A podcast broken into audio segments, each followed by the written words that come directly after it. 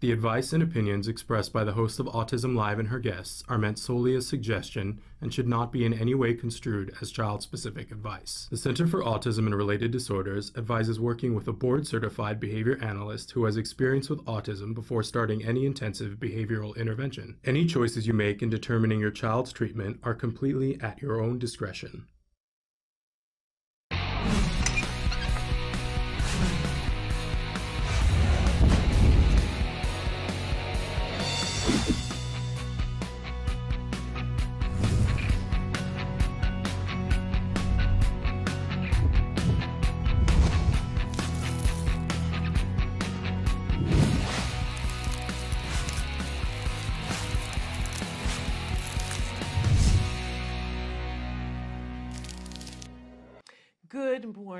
Welcome to Autism Live. I'm Shannon Penrod. We're coming to you live from the Warner Center in Woodland Hills, California.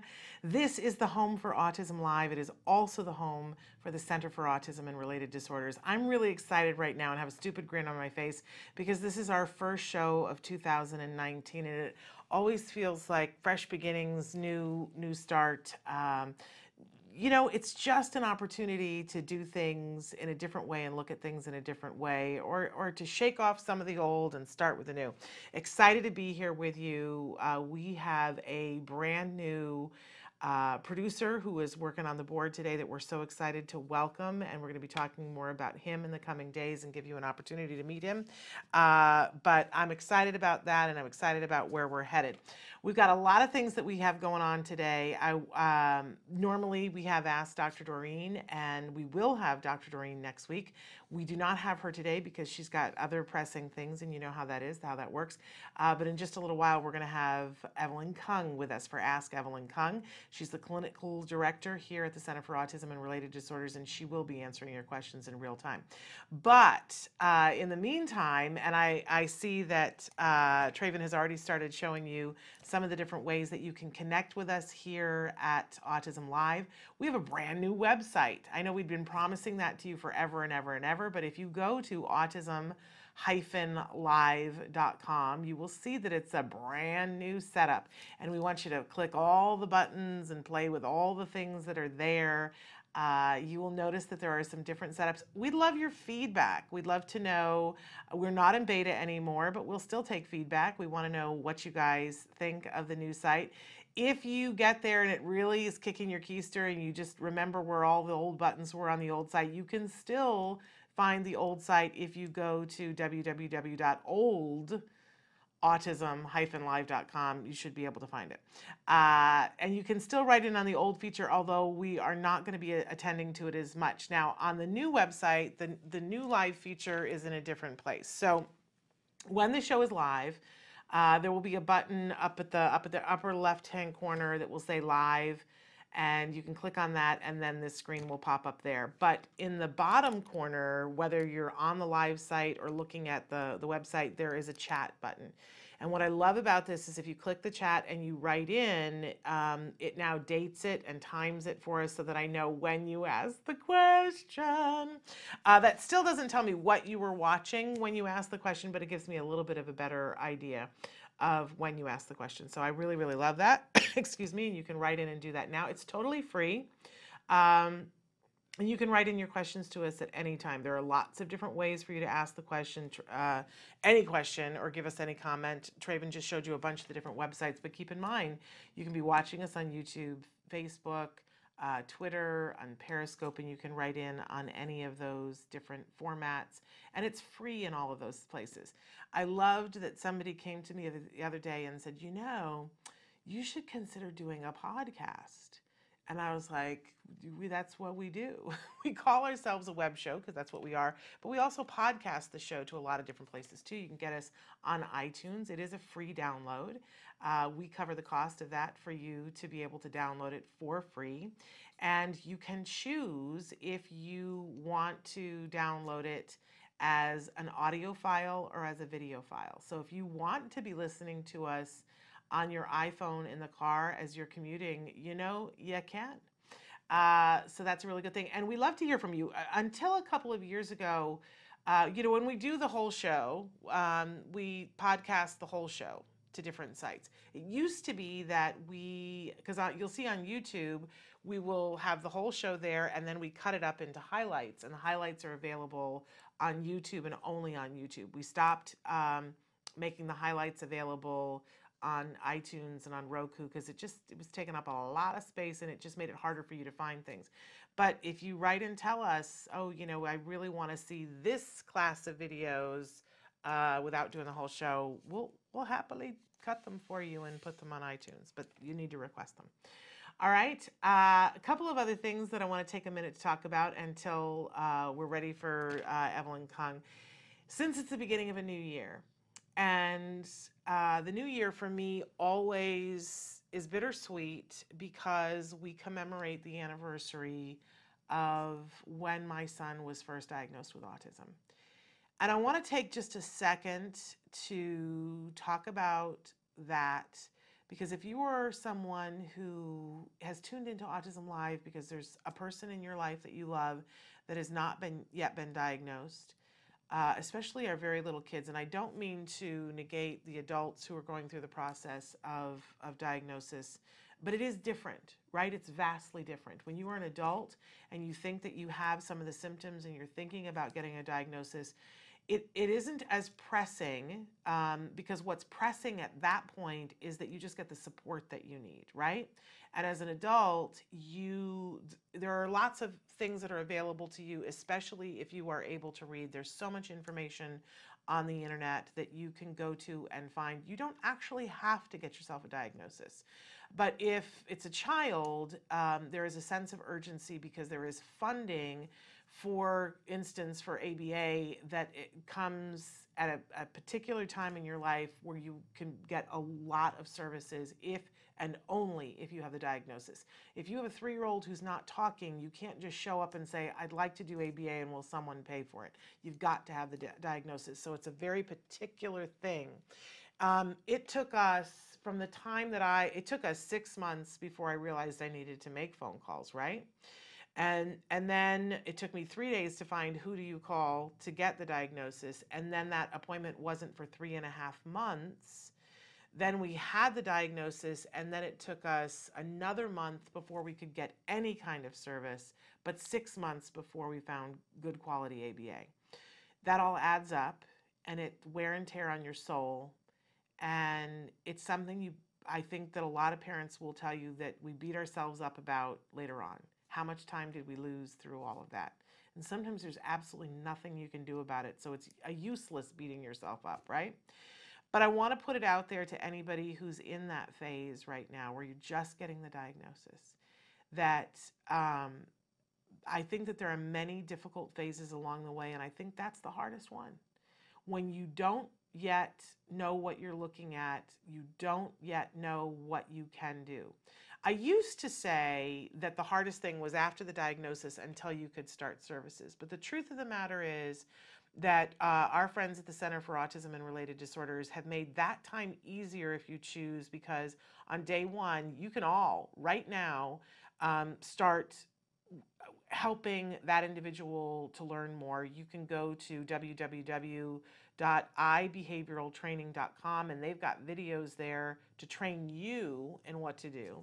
And then you can go to skillsforautism.com and um, you can sign up for a free 14 day trial to, to find out what to teach your child. You take an assessment and it will give you a host of lessons and say these are appropriate for your child. So you can do that right now. And if you do the 14 day free trial, it won't cost you anything. The IBT, if you started with one module, it's they're around they're somewhere between seven dollars and twenty dollars a piece, and you can watch it over and over again. Um, to get, it's much less than buying a book, right? And uh, it's a video some of them are, I think the longest one is an hour and a half. And again, you get to watch it over and over again and learn from it. So if you were to do those two things today, you could really realistically start an intervention with your child in a very small way, but you could start today. Uh, you could start working on compliance today. Um, that's not unrealistic. And you wouldn't have to leave your home. You wouldn't have to take off your fuzzy slippers. So, Skills for Autism, thank you for putting that up there. And the other one is ibehavioraltraining.com. So, uh, waiting to get the diagnosis is sometimes, I think, the hardest thing. Um, but once you do get the diagnosis, you got to kick it into high gear. I'll be honest that if you didn't have a diagnosis yet and you're waiting to get the diagnosis, you could start with IBT, that eye behavioral training and skills. There's not a single thing in there that isn't appropriate for someone, whether they're on the spectrum or not. It's ju- just good teaching techniques for an individual. So if you have a kiddo who's behind in speech and you're not sure whether you're going to get an autism diagnosis, there's nothing in IBT or skills that would hurt your child, it would only help them. So, uh, you know what? You don't even have to wait for the diagnosis, but you got to get it. You do have to get it, especially if you're dealing with somebody who's under the age of, I'd say, 25. Uh, because there is funding, there are services, and they're life changing. So I put that out to you. I remember the rainy day here in LA when I took my child to the developmental pediatrician and um, she spent I don't know like two hours with him. And at the end of it, she went to leave the room, and I said, "Where are you going?" like I waited a long time for this. Come on back in here. Talk to me. What are we looking at? She had a very thick German accent. She was a older doctor. In fact, it was her first day of retirement that she was see- my son was her first patient in her retirement. And she looked at me with her and with her German accent, she said, "Yeah, autism." And let me just tell you, I, you know, it was like a ball that dropped through me. And uh, I always think of my life as being everything that happened before that exact moment and everything that has happened since. And I know that people get angry when um, when an autism parent will say, I've, I've found the gifts in autism. But there are a lot of people that get really angry and go, Really? Really? Uh, I'm not seeing the gifts, and it doesn't help me when you say that there are gifts. Uh, but I tell you that looking back uh, at, from where I am right now, if you had asked me this at any point in the first three years, I would have like yelled at you, right? But looking back now, my life is richer the people that I have met, the relationship that I have with my husband and my son as a result of everything that happened is richer. I am a better person than I was on that day.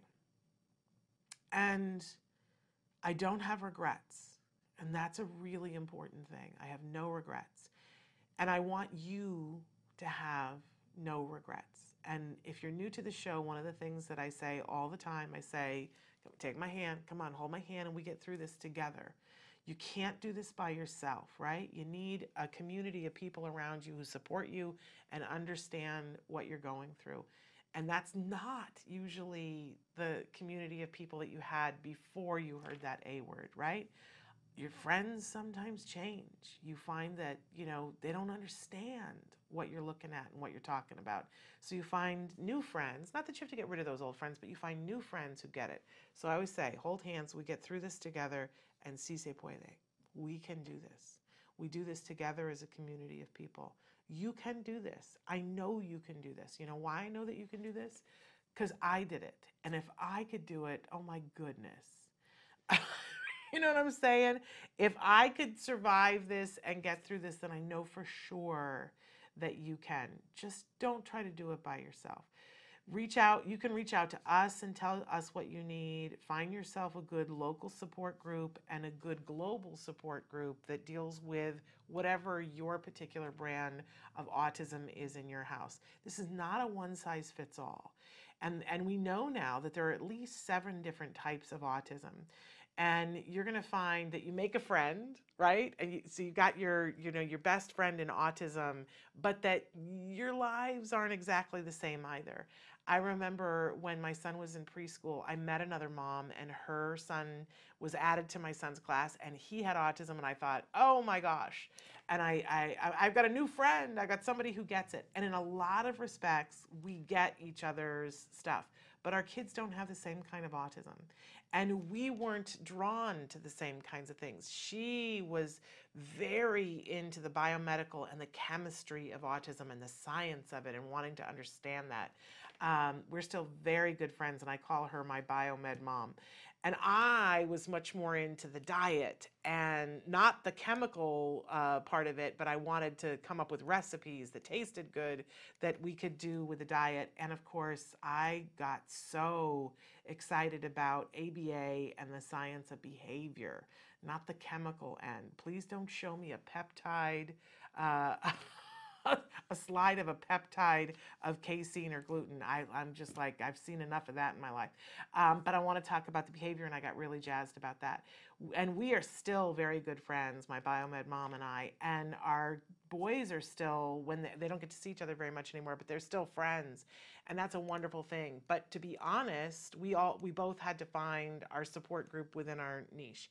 I needed to be with other parents who understood what we were doing with our ABA uh, and and get really you know into talking about you know how does this work and so on and so forth and she went to conferences to talk about the the immune system and the chemical and and which supplements helped right but then we would connect in our lo- local support group to talk about where do you go to get what who's got the best dentist in town that's good for autism I really encourage you to make sure that you have that kind of support in your life, but please include us as part of your global support group.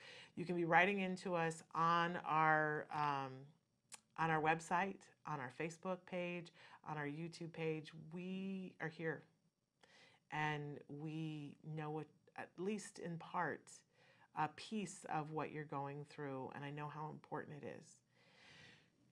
And I'm proud of you that you're doing this, and um, I'm proud that I get to be a part of it with you. It's such a privilege to be here with you guys. And I'm excited about 2019. We have some changes that are coming to the format of Autism Live that we hope will help more people access the information that we have. We want to utilize the library of videos that we have and help you to be able to find the answers that we've already we're going to keep on, of course. We're going to have more interviews with more people and try to give you more hope and inspiration and information. But we also want you to see what's already there. We've got a library of stuff. So if it's three o'clock in the morning and you're like, I don't know what to do, I don't know where to go, I don't know who to ask, that there is a library of videos that you can look up. What do I do about a tantrum? Um, on our website or on our YouTube page, and you're going to find a bunch of different videos. On our website, in fact, right now, um, at the top of the website, you'll see there's an icon that has the toy guide, right? But next to that, it has an Ask Dr. Doreen button. If you click on that, you get a choice of looking by video or looking by topic. And I got to tell you, we fought really hard for that topic thing, and we've got more of that coming. You're going to be able to search our Temple Grandin videos for topic as well eventually. But I hope that take it for a spin. Click the by topic and look at all the topics. They're they're separated um, by categories, and so you know you can look at potty training, right? And you click on the potty training, uh, and you can go in the alphabet, so you don't have to scroll through all of them. Go to the P, go to potty training, and then see what pops up, and it'll populate a bunch of questions. So there'll be a question about, you know, how do you potty train a 15 year old with autism? Well, maybe that's not what you want to know. Maybe you want to know how do you potty train for a trip? And so you look down through the questions and you find the one that's closest to yours. You click on it and it takes you right to the space in the video where Dr. Grant answers that question. How much do we love that? I love that a lot. So, uh, those are some of the things that we have for you guys. Those are the, some of the things that we're bringing. I um, know that this is going to be an exciting year. Uh, we're going to make some headway here, and we're especially going to be focusing on classroom. But uh, more than ever, I'm, I'm calling this the year of the parent and we want to help you guys to be able to supercharge all of your programs and get through all of the issues that are preventing you from getting there. That's what we've got going on here, but we'll cover everything absolutely everything. All right, you guys, uh, we're going to take a, a, short break and then we are going to come back with a segment that we call Ask Evelyn Kung. She's going to be here answering your questions, and you can ask those in real time on Facebook, YouTube, on any of the sites, including our website. So don't go away. We're going to be back after these messages.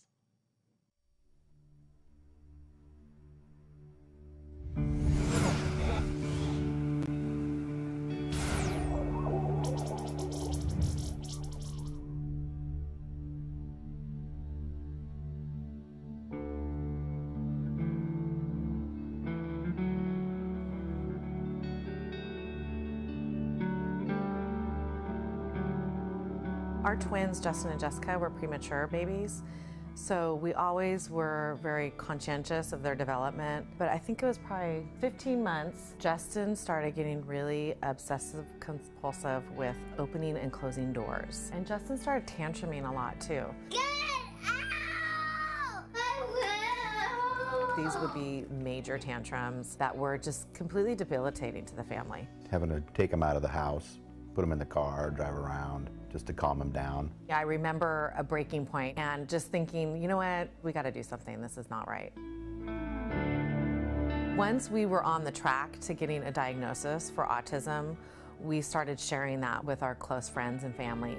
It just so happens that somebody from our older daughter's private school called us out of the blue. She introduced herself and she says, I know that recovery is possible. Those words so early in our journey were a guiding force for us. As we got more educated in knowing what is effective therapies for kids with autism, we realized quality ABA is vital to that progress. That's where we decided that CARD was the right provider for us and for our son. Justin responded very well to therapy. The behaviors were tracked, and we saw that what was being instituted was working. Justin, what are you doing? I'm calling. You are coloring. Good for you. There was real progress, and it was progress that was tangible. I just remember when he, he made a sentence, he said a sentence. We are just happy about it, going, no way, I can't believe you just did that. What's the date? The 18th 18th of what month? December Oh, what year is it? 2007.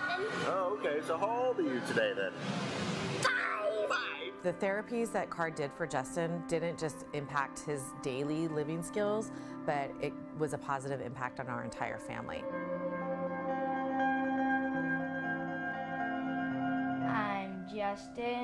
I am in fourth grade. I like playing video games sometimes. My dream to build a teleporter machine. Like sometimes if like we're on an airplane and it's like really long, you guys just say, "Oh, hurry up with that teleporter machine. We're waiting on you." and I just started Friday Night Lights. This is our third game of the season, and um, it's pretty fun. You have to be fast. We attribute so much of Justin's recovery to CARD. Their goal was the same as our goal. We wanted Justin recovered. June 12, 2008 is a day that I celebrate every year because that is the day that Justin was deemed recovered from autism. And Dr. Doreen Granpeesheh met with us, looked at him, and just said, He's brilliant. You need to keep his mind stimulated because he's very smart and he has no residual traits of autism.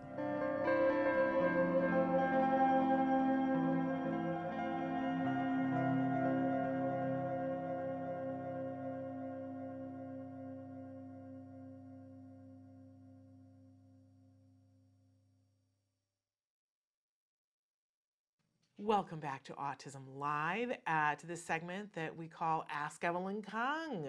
I'm so thrilled to have you here. Thank you. Happy New Year. Happy New Year. And for those of you who don't know Evelyn, Evelyn has been here at the Center for Autism and Related Disorders for how many years? Oh, you make me count every time. More than 25 now, More definitely. than 25 years. And she is such a wonderful resource uh, clinically. Like, I don't think there's a single thing that I wouldn't run to you with clinically. you know what I mean? Well, because you've dealt with so many kiddos over so many years uh, with so many different issues. So, uh, you used to be that I used to just run to you with questions about teenagers. And I still am waiting for your book to come out because you have so many things for teenagers and adults that are so helpful and useful. Uh, but then I realized what a wonderful, you, have such a, a great experience that really I could ask you anything from somebody who's one to 101. And I feel like you've already been there, done that, and seen that, and have such great knowledge. It's So- just fun for me. Well, see, you and that's the other thing that I It's love. That that's the way you think of it. It's that it's like fun solving these issues and connecting people with the resources and the answers that they need to get to the good stuff. Yeah, it's it's. I always say that you know this is. I just love the problem solving aspect and all the people and the variety keeps Yeah. me going. Yes. You know, Well, I'm not I- a mundane person. and can I can I just say though that what a gift that is to the autism community that you that you feel that way about it. That that informs us of how we should feel instead of being like, oh no, we have these challenges. Uh, you know that to know that an expert of your caliber is like, let's get in there, let's let's solve it. Yeah, like because let's it do can it. be solved. yeah, That's exactly. a really great gift to all no, of us. I So want thank you. everybody to know that there's always a way.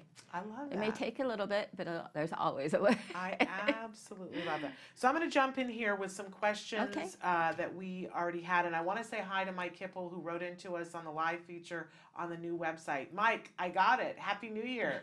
Thank you so much for being with us. Uh, okay, so what is the difference between the Skills Living and the regular version? Is the content the same or different? And maybe we need to start because there might be people who don't know what Skills is. Yes. So originally, probably more than 10 years ago um, now, we came up with skills, which is based on developmental uh, levels. So we didn't go strictly by what development was showing about, you know, we knew a baby walked before they talked. But we looked at every single aspect to see, like, you know, in programming and creating treatment plans, how do you um, teach something? So, one of the earliest skills is joint attention, which is being able to show someone of interest with your eyes and with your head, and, you know, and reading social cues is really difficult, but it comes at a really early age. But what we do is there's all these prerequisites. You have to be able to make eye contact, which is a deficit in, in um, ASD individuals and then you have to be able to point and you have to be able to do all these skills so that we had to teach all those skills first before you could actually teach joint attention so a lot of skills um, the basic curriculum is uh, based on development and we looked at um, a lot of standardized testing, looking at de- developmental criteria. When does uh, a certain skill come? In the ASD community, is this true or not true? Are there prerequisites? So that's how the original curriculum was built for skills. When um, skills living, which is what actually people outside of CARD use, and if you're a CARD internal person, skills for life. Okay. Um, that was a whole other issue, Oh, the naming. But we, Okay. we wanted a different, you know, card people want what they want, and you know, so that you know that's what the name is for internally. But we there are all these teenagers and adults coming in now, and there are all these skills that just needed to be taught. And the kids that, or the kids, or the individuals that come in in teen years, Mm-hmm. they tend to really, um, their needs are completely different. Yeah. So it could be they've never had any intervention, therefore we're just starting out with functional language. Or it could be that they finished high school but they have no friends, no job, no skills whatsoever, and we need to find something for them. And so, um, as in skills, regular skills, um, there's eight curricula, and it really is focused on development. In skills living or skills for life, we had to prepare for what are all the things that a teen or an adult would need to live independently. Mm-hmm. And so the curriculum area, there's 16 curriculum areas. It's a lot. And anything that was in the basic skills that we thought, okay, it's still relevant, we did pull a lot of those activities into skills for skills for life. Okay. But there are all these other skills now too that are needed, such as independent living and Yeah. personal responsibility and vocation, and all these other skills that are needed for these adults that aren't relevant to somebody below the age of 10. Right. like how to balance a checkbook. yeah, like why? Well, there's adults who would say they don't need that now. Right, right, right, right. Well, yes, there is that. But I mean, that kind, an eight-year-old, ten-year-old is not going to do that. But knowing how to manage your money, let's say that, not Yeah. balancing a checkbook, um, you're not trying to accomplish that at eight or ten usually. Yeah, or That's it, and accessing your community. You know, at an eight or ten year old, you're hopefully still going to the library with your parents. You're not the one trying to get yourself a library card. Although Mm-hmm. Right. there are some kids that, who are independently doing that. Right. But it's not a skill that should be learned or would be helpful. Um, somebody hopefully is still guarding, watching Yes. them, parenting them. But for an adult, we had the other day, he had no clue like how how to even fill out his insurance form. Yeah. He was coming into card. And we had to, had to sit there and say one of the goals that we have for him that he would know his own health information. Yes. You know, so he would be able to fill out his insurance card and what are my allergies? Do I have any preferences? You know, what injuries I've had when they happened. Yes. So what we're finding with a lot of the adults coming is that's the basic part first because they have to get into card. Yeah. you know and so we're helping them do these things that are really basic skills that an adult would do and they will be able to take that access, that information and be able to you know use it hopefully for the rest of their life So on a basic level, skills living is the the teen adult curriculum. yes and it's very sp- individual specific. Yes. Where um, skills, the regular skills, Mm-hmm. the skills for autism, is the developmental thing for everybody from birth through age 8, Probably 10, eight to, 11. eight to 10 11 yeah Yeah.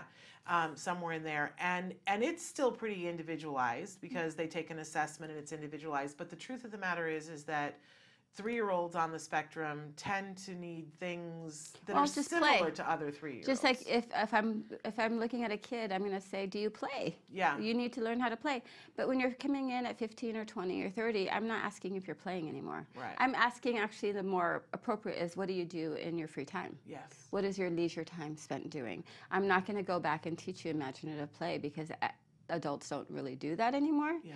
I'm going to come back and say like, hey, where do you uh, hang out with peers? Where do you, you know, do you have things that you do in your free time when you're alone Right. that's productive? It's targeted toward their specific needs. And it's giving them the respect. Yes, there's You know, it's too. giving adults the respect and the teens, the older teens, the respect that, you know, there's all these things they didn't do, but there are still all these things they could do. Yes. And yes, that's important. absolutely. You know, we want to give them respectfully according to their age. Yeah. What are they actually doing? What music are they listening to? Can they other, find other peers that are similar ages being able to do the same things? You know, accessing their community really. Yeah. It's giving them skills where they can go out in the community and find people. And they don't need a lot of people. Yeah. You know, but they need someone to be able to share it with. Absolutely. So now one of the questions that we do get about skills living on a regular basis though is is it just for people who are very impacted or is it just for people who are high functioning? Who's it for? Well, that's why there's 16 curriculum areas, mm-hmm. is because we're hitting the whole range. Okay. Because when they come in, we don't know what they have. Unfortunately, we still do get 20 year olds who have no means of communication, Right. you know, functional communication. Therefore, we have a functional communication curriculum. And a lot of those activities in that curriculum you can see in development in the basic skills because everybody needs functional communication Yes. or adaptive skills in the same way. Everybody needs to know how to use a utensil to eat, um, you know, be able to brush their teeth. And those are things that we're working on, you know, below age five, um, hopefully. But if they come in at 20 and they still don't have those skills, we're going to go back Yeah. and reach into those areas. And one thing about like um, for skills for living that's really different is in skills, the basic skills, we ask you to do the whole assessment because we just want to know where the holes are and how they impact each, one, each other. But in skills for life or skills living, the person comes in saying, "This is what I want to work on," Yeah. and they can pick and choose which areas that they Yeah. want to work on. They don't have to do the assessment for the all 16 curriculum. Right. they just do what they want to work on at that time. And in fact, in all probability, um, no one would would probably need all of the things and Yes. skills for living. You might, you know, just focus on one part of it and ignore the rest of it, Mm-hmm. and another person would focus on this part of it, ignoring that part. Yes. It really is that tailored. You don't need the whole thing. You don't need the whole thing, and a lot of it you- you'll so you'll see some cross referencing, but for the most part, it depends on what your need is in an adult. You know, as a teen and an adult, what do you need? What do you want to work on? And a lot of times we get the independent adults who come in and say, "This is what I want to work on." Sometimes we'll get the um, teens or adults who come in and they have a caregiver saying, "This is what we need to work on." Yes. And sometimes we get the teens who say, "Yeah, I want to do this, but I really don't want to do other things," and then you have to talk them into doing Right. prerequisites. Right. You know. Well, and to be fair, you know, if you don't know, I, I there's one person that I really respect and admire on the autism spectrum who's an adult who for years was writing into us and saying, "But I don't want friends. Yes. I don't want friends. I don't want to know about having friends. I'm not interested in having friends.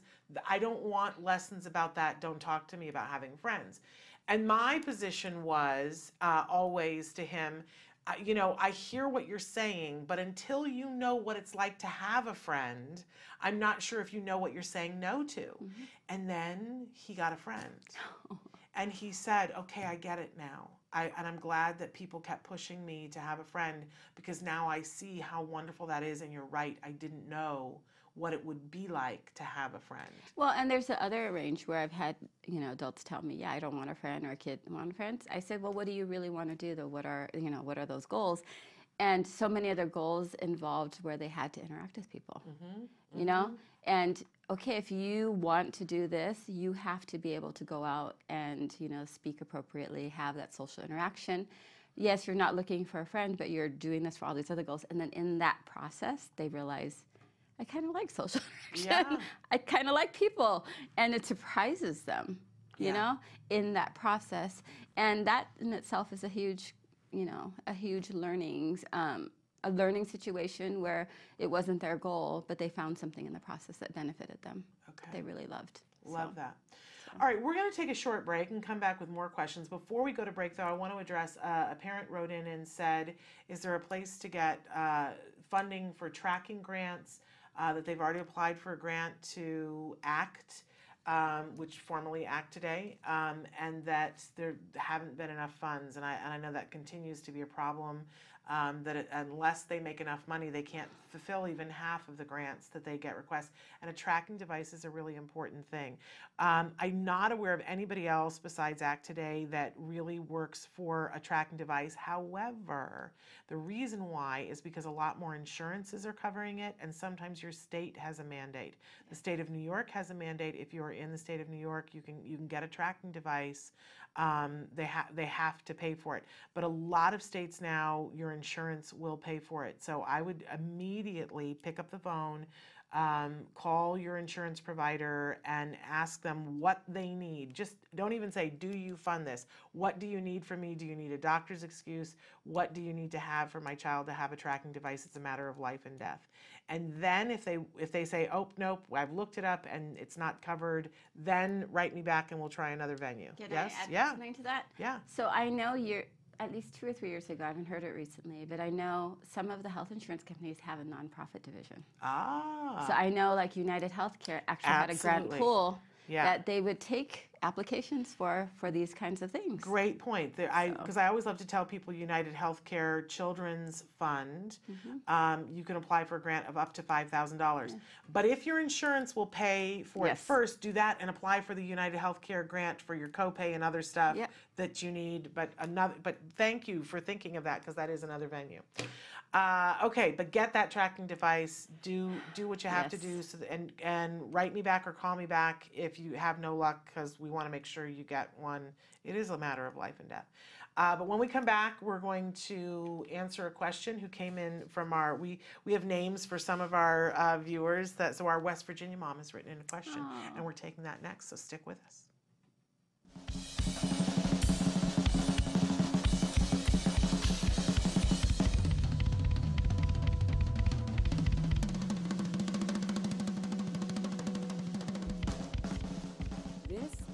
Logan Shepard. At first glance, he looks like a typical American teenager.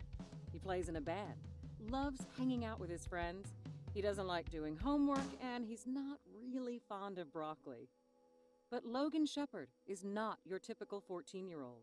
Logan was diagnosed with autism at the age of two. He was nonverbal, made no eye contact, and his parents were told to abandon all hope. Instead, his parents began an intensive intervention treatment.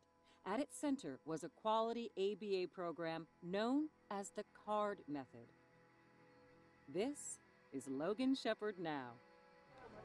all I really want to say is like I'm kind of copying Martin Luther King. I kind of have a dream like that one day like I can just like inspire people and never give up because like that's what I want to do in life because if I can succeed, they can succeed and I will succeed.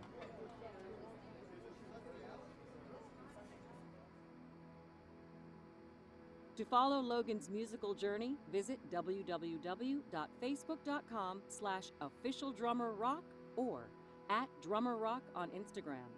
For more information on the CARD method, visit www.centerforautism.com or call 800 345 CARD. Rock on, Logan.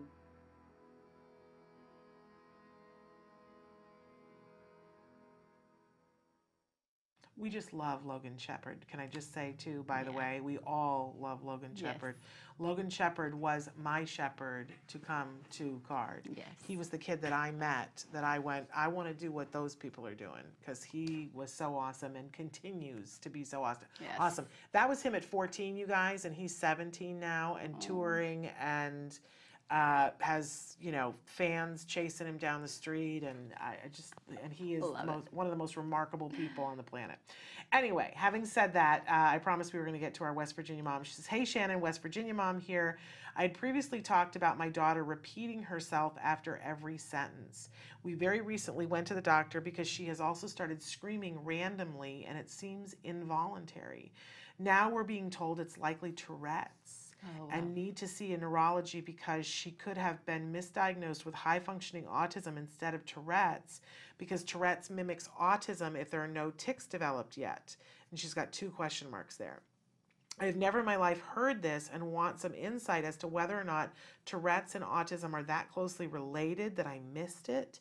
I feel like a failure, honestly, because I wasn't hearing my daughter properly when she said, My brain won't let me stop. I'm a robot. I didn't understand she literally meant it was involuntary. I'm being told that Tourette's also encompasses sensory processing, social pragmatic language, and inhibits ish- and inhibition issues. Is all of this true? And thanks and much love to you all. And much love to you back. I clearly don't know. Um, how much do you know about Tourette's, Evelyn? And help us out. Save us. You know, I love, I love Eliana Vincent when she does this and she says, you know, save yourself. So, Evelyn, save us. Uh, I don't. I- have experience with Tourette's, Okay. um, both actually internally with our kids, as well as my one of my best friends has three kids with Tourette's. there we go. And it's interesting how they do crossover. Don't beat yourself up that it's one versus the other, because either way, both can learn through ABA. There we go. You know. Yeah. I, I mean, I- ABA can teach anybody, I think, um, any skill if you really, you know, target it. But for the most part, if, you know, your kids are still young, ABA only helped, okay? With Tourette's, it's interesting in the sense that there is a lot of involuntary um, shrieks and tics and different things. And it happens a lot of times with most of the kids I know when um, anxiety. Anxiety actually increases. So when the kids are a little bit more stressed, they actually their tics actually increase more.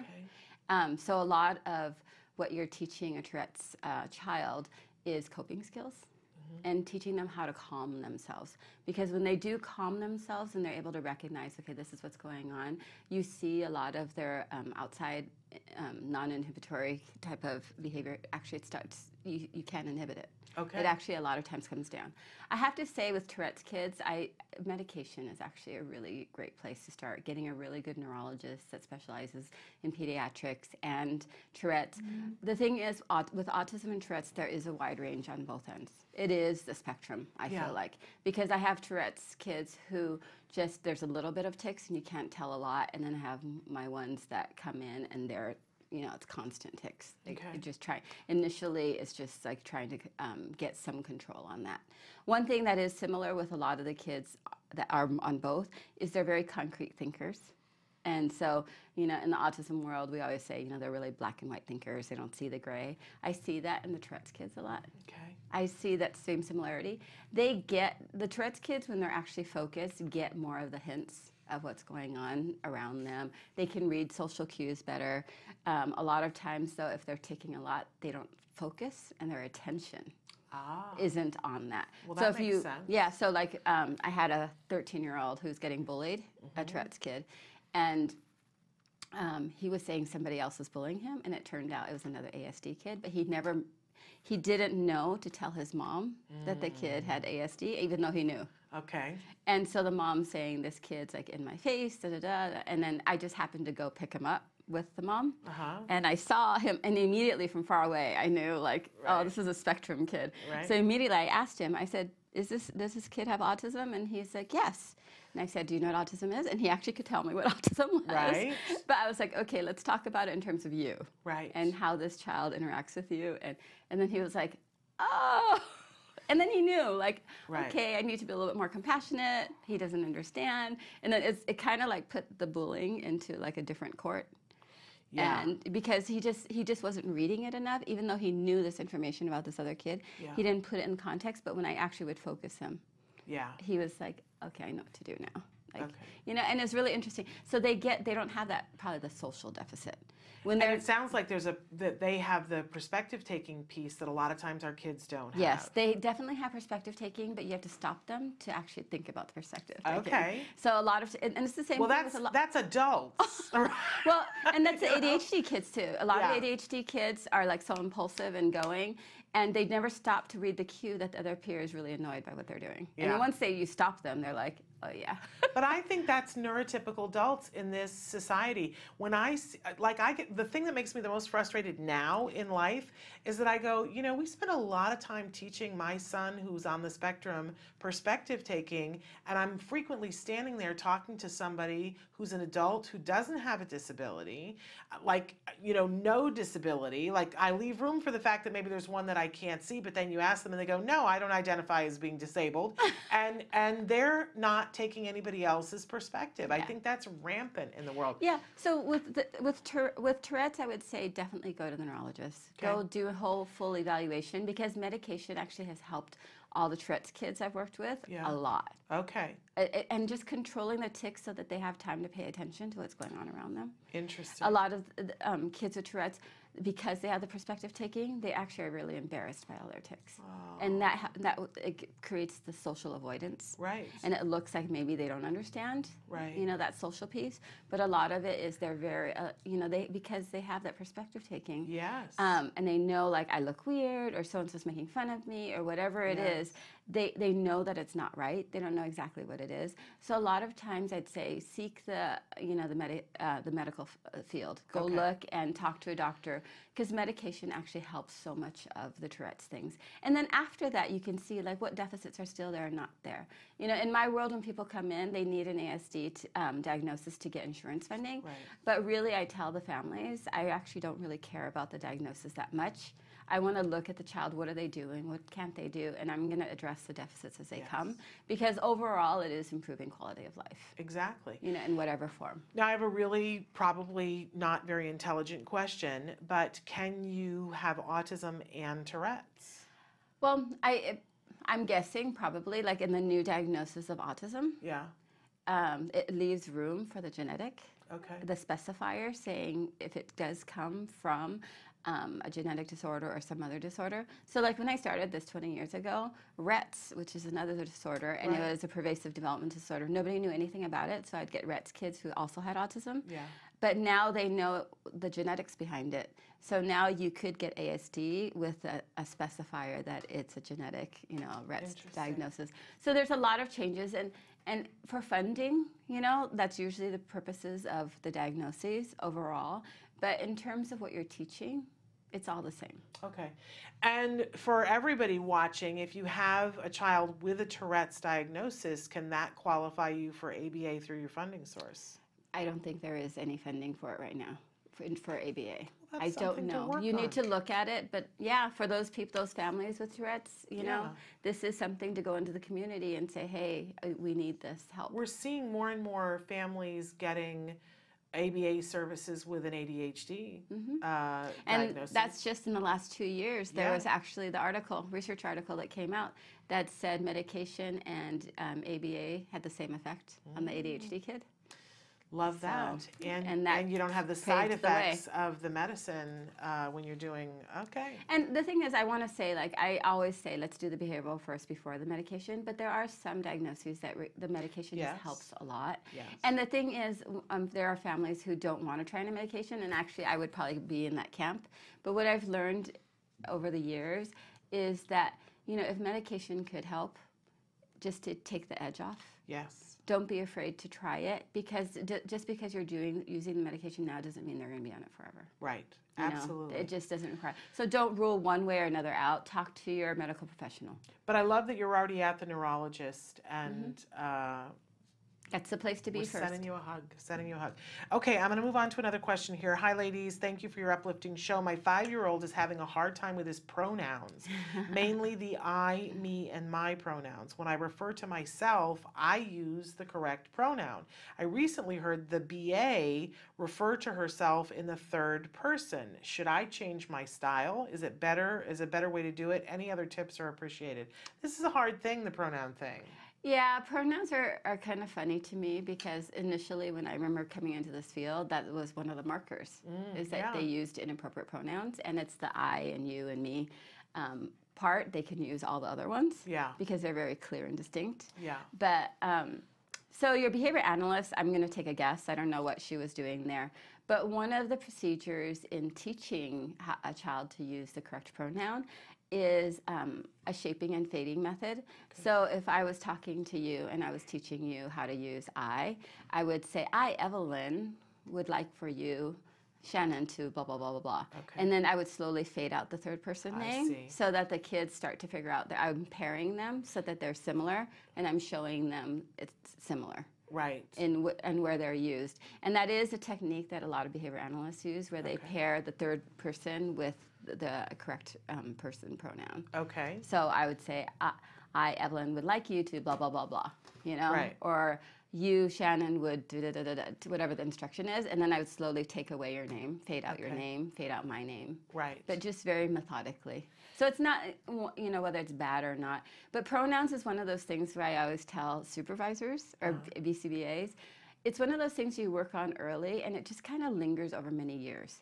Because I think you really do have to teach the kids how to use it and then they have to fluently, they have Yeah. to build it into their repertoire. Yeah. So I could have started pronouns on year one of ABA and in year four still be doing some pronoun Okay. work because I think initially they're trying to figure out what it is. Right. Like, what are these pronouns? And then at a certain point, they, they can self correct. Right. And then at a certain point, they start making the changeover Okay. and the fluency aspect of it. So kind of like when you're working on a sound, um, that because I know people go, oh well, if you're going to work on it for four years, that sometimes feels frustrating and like we won't work on it.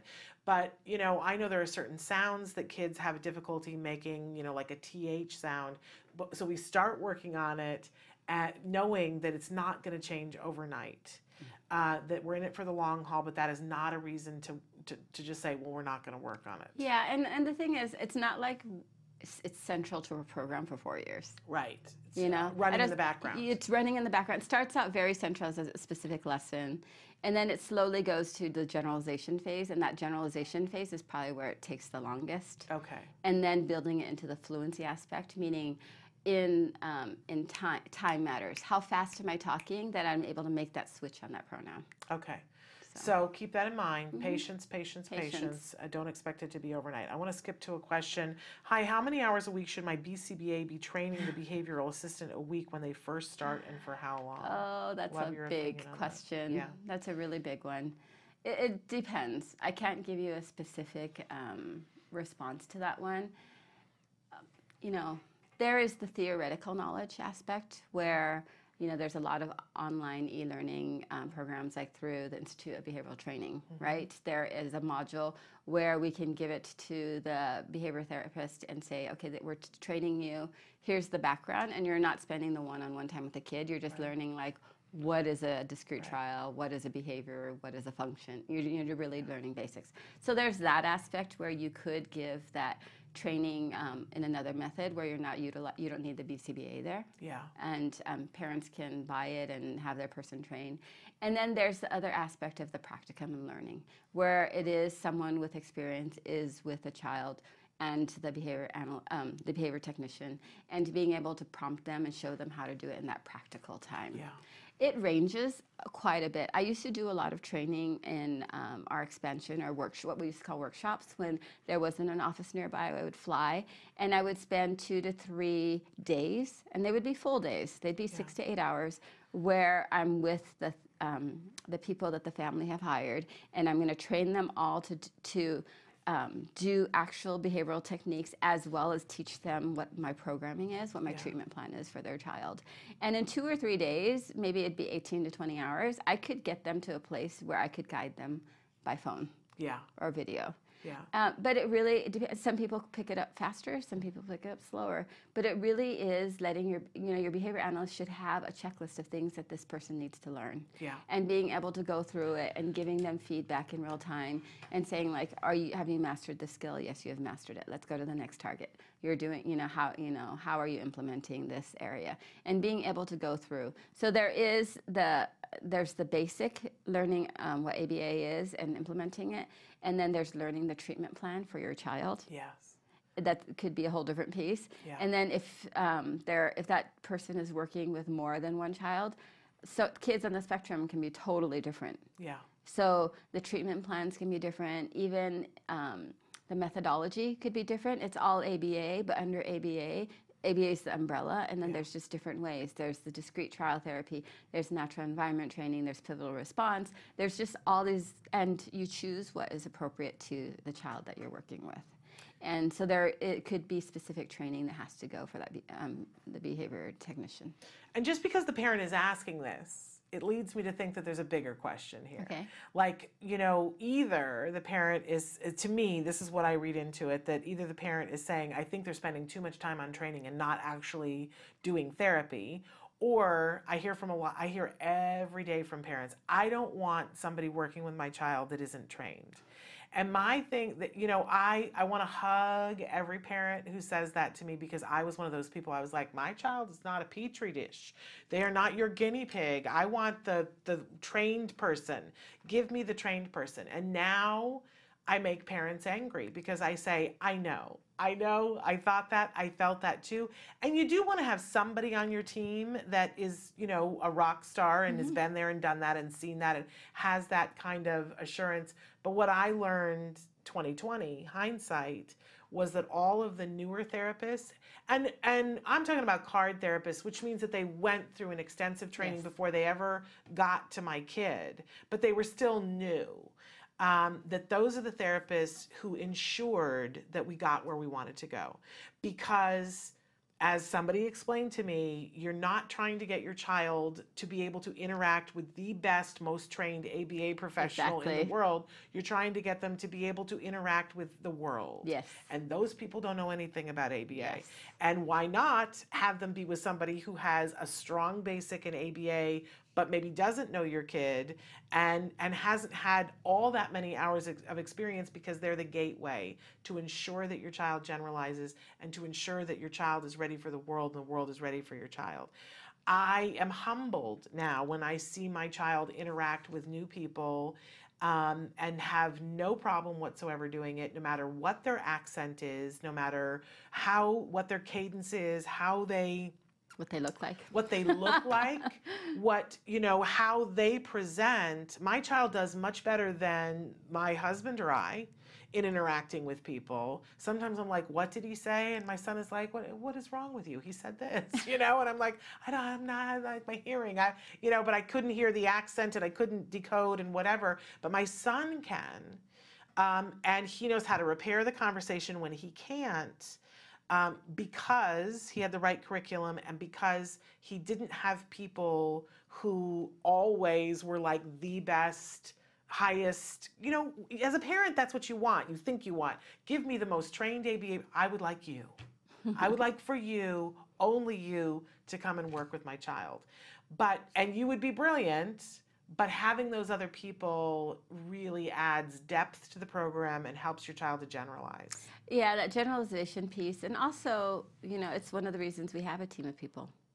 You know, the child needs to know in a quick way that whether you are telling me this, you or you or you, it all means the same thing. Right. It might see, it, the words could be similar or, or very different, or the way you look, the sound. Knowing that, hey, you know what, I want every, this child to know that no matter what those issues are, it doesn't matter. The, you know, the words I hear still mean this. Right. You know, or the facial expressions. and I'm expected to respond in a certain way, you know, to at least acknowledge that you asked me something And it has a meaning. Yes. You know, there's meaning behind anybody that has interaction that's directed at me. Yeah. And I wish that there was a way that we could, you know, I say it from time to time on the show, and I think parents go, oh, I hadn't thought of it that way, because I didn't. I didn't think of it that way. Um, but I, I wish we could quiet parents' fears. They're always afraid that they're getting a new therapist who doesn't know what they're doing. And I and I they come to me and run to me to for because they know I'm going to take their side and go, "Yes, no, I felt that way too." But then I tell them the other side and I go, "But that's not helping you. You're actually getting in the way of your child getting better." And then nobody likes me. But uh but that's okay. Uh you know, but anyway, uh we are out of time. How did that go that fast? It goes so fast. But I want to thank you so much for everything that you do, and thank you for coming in and Oh, doing you're this for welcome. us. It's Always great. such a pleasure having you be No, here. No, it's wonderful being here. All right, we're going to take a break, and then we're going to come back with Nancy Alspaugh Jackson for Let's Talk Autism with Shannon and Nancy. We have two amazing guests that are going to be with us, um, so stick around. We got a big show for you, plus in the news. We'll be right back. And you say howdy, we say hi. Let's get rowdy, let's get wild. Let's get, let's get, let's get wild. Let's get, let's get, let's get wild. Let's get, let's get, let's get wild. Let's get, let's get, let's get wild.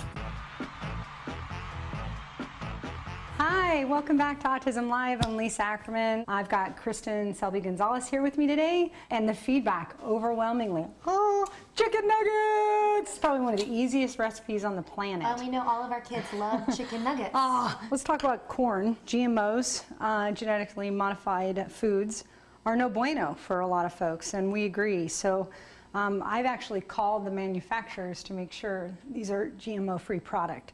Really simply, what I did with the um, the corn flakes is just the old-fashioned crush away.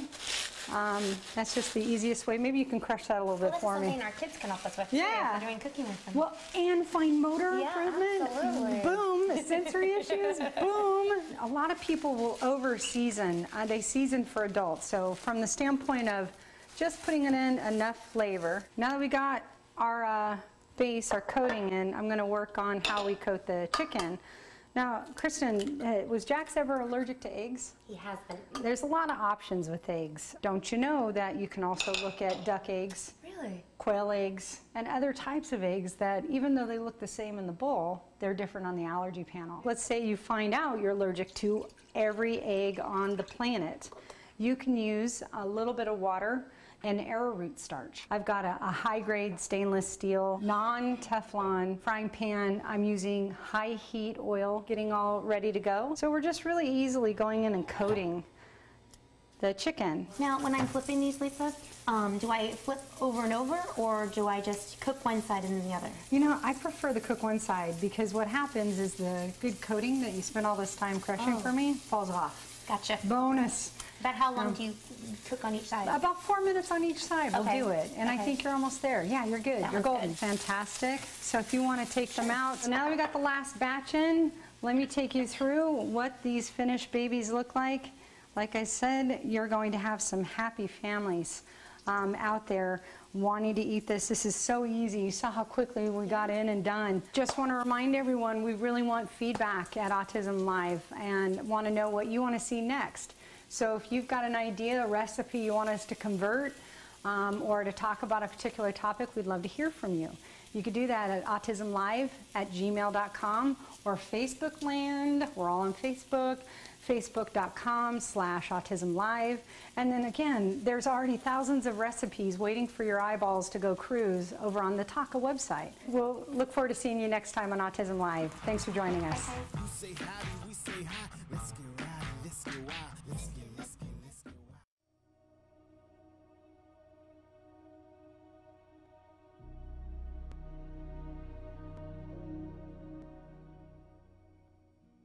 Hello, fellow activists. Last week, we talked about the first step to empowerment accept and embrace this challenge. Sometimes you have people that support you in your denial. Maybe it's your husband, maybe it's your mother. When I expressed my concern to my pediatrician about Wyatt losing language around the age of two, his response, maybe he's a late talker. He's a boy. Let's wait and see. But what about the temper tantrums? What about the fact that he put his head through the kitchen window? What about the bite marks and scratches all over my arms and chest? He said he's probably just frustrated that he can't express himself. Let's wait and see. But autism doesn't afford us that luxury. Of course, I was relieved with my pediatrician's reassurances, but I should have gone with my gut. Because if I had, I could have gotten a diagnosis two years earlier. And I lost two valuable years that could have been spent on early intervention. And finally, when Wyatt was diagnosed, he was misdiagnosed. But of course, part of that was my problem too. I lied in a lot of those parent questionnaires so things looked better. I can't turn back the hands of time, but I can recommend that you face this challenge head on. Denial prevents us from walking a path we eventually will have to walk anyway. The sooner you face the truth, the sooner you can help your child. Until next time, take care of yourself and keep the faith.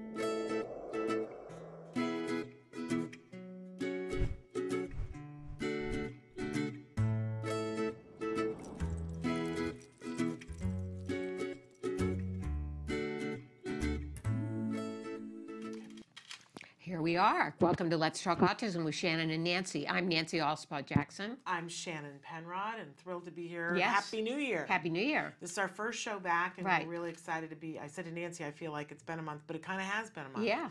Um, but thrilled to be back here with you. Lots of things to talk about. I wanted to address just a quick question that came in, and I'm going to get caught up on the questions. Uh, but Faith wants to know how can people with autism like me get independent living skills like cooking, cleaning, and etc. And I just want to say um, that there are more and more places that offer those kinds of things. Mhm. But you yourself right now can go on. We were just talking with Ev Kung about skills living. And we sometimes show a commercial for it. It's a new curriculum, relatively new, less than a year old out, that has those 16 curricular areas and it includes things like cooking.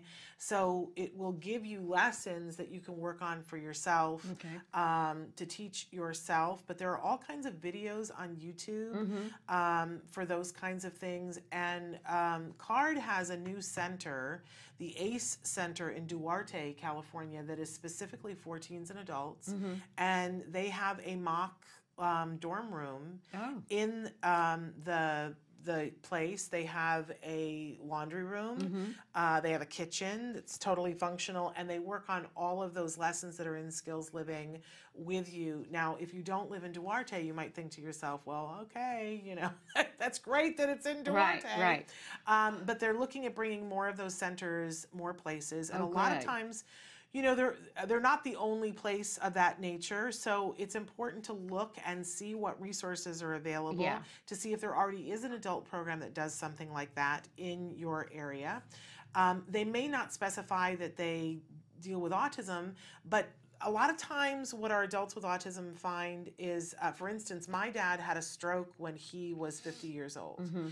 and then he needed rehab skills to be able to relearn a bunch of things that he didn't know how to do. So sometimes you'll find a rehab place for things like stroke that will have places to teach you cooking and cleaning, and they will ta- they will take funding for a person who's on the autism spectrum. Okay. And if they if you can't find one of those things, if you have a, a CARD center that's close, you can ask them for services, even if they don't have a center that is specific for adults and teens, they can teach these things to you. There's a bunch of videos online um, IBT has that um, are actual adults on the spectrum that were hired to do, they were hired as actors, but they are adults on the spectrum and they take them through the lessons so you can watch those as well. So that's a bunch of different resources as a possibility. But if none of those work, please write back and let us know and we'll look more and tell us where you live so that we can look Right. to see where where you are.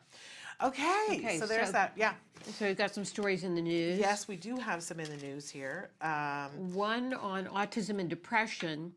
And the gold standard for uh, depression is cognitive behavior therapy, but they've done they've decided that that may not always work with those that have autism. Yes, and so this article comes to us from Spectrum News, and um, and I want to just say though that as somebody who has been through cognitive behavioral therapy, Mhm. here's one of the problems I see, is and because and I recommend it here all the time for especially for our teens uh, when you're dealing with anxiety, is that. Um, a lot of cogni- cognitive behavioral therapy is about self talk. Mhm. It's how you talk to yourself and what you say to yourself when you're feeling anxious. Okay. So, for instance, let's say that you're someplace and you start having anxiety, like you're on the verge of a panic attack. Cognitive behavioral therapy would start you talking to yourself saying, What's happening right now? Right. well, I'm not breathing as, you know, deeply. And so Uh-huh. can, do I have control over that? Yes, I do. And then what can I do? I can start breathing slowly and inhale and and you you know maybe the thought comes up I think I'm having a heart attack, Right, right? Which is what a lot of people say when they're Right. having a panic attack. And they get even more stressed. Right? And cognitive behavioral therapy teaches you to say, well, now, has have I ever felt this way before? Uh-huh. Was I having a heart attack then? No. No. And then that ratchets it down. They, Right. they put it on a number scale. What are you feeling right now from 1 to 10? And that the self talk brings it down.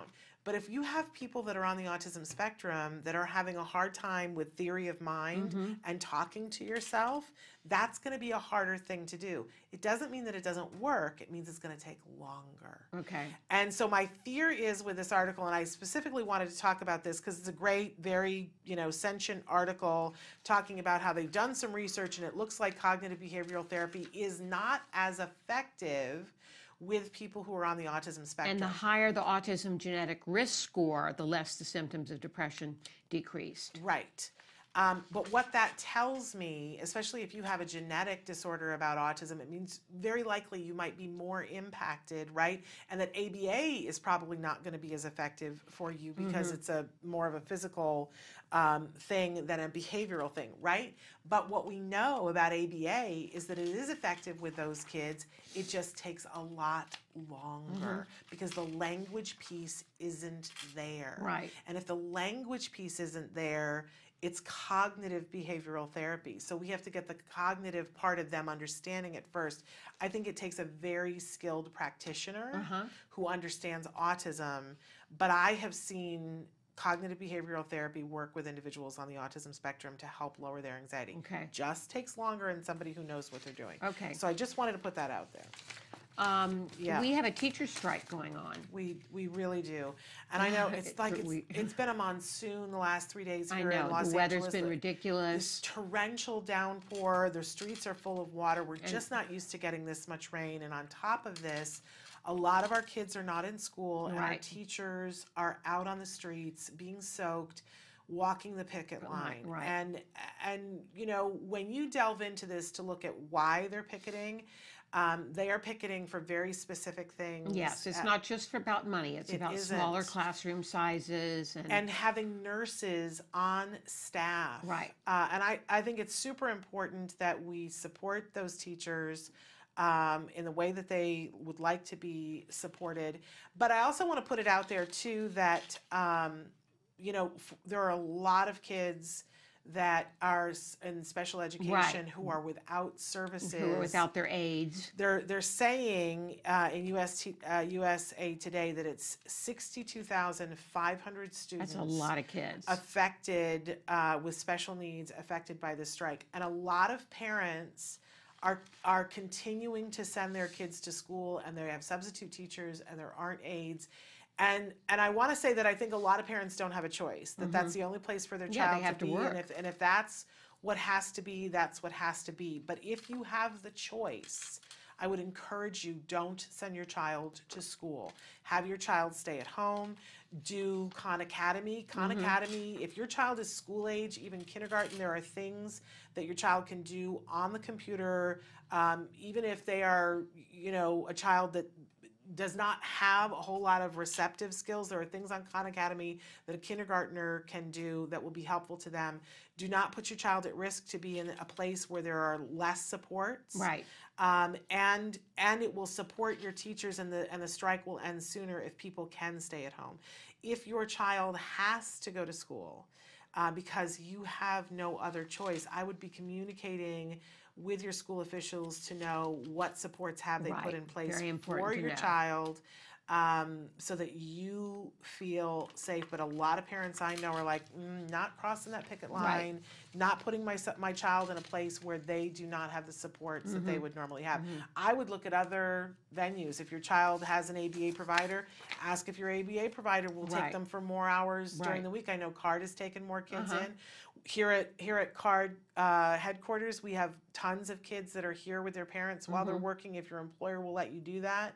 Um, but please check and make sure if your child is safe and and that you feel comfortable Right. with the supports that they have put in place. But please know that the teachers are feeling it. They don't like leaving students. no they don't. They at all, but they they're in they're fighting for your kids in the Mhm, long term mhm. because our kids should not be at school without a, a, a nurse. No.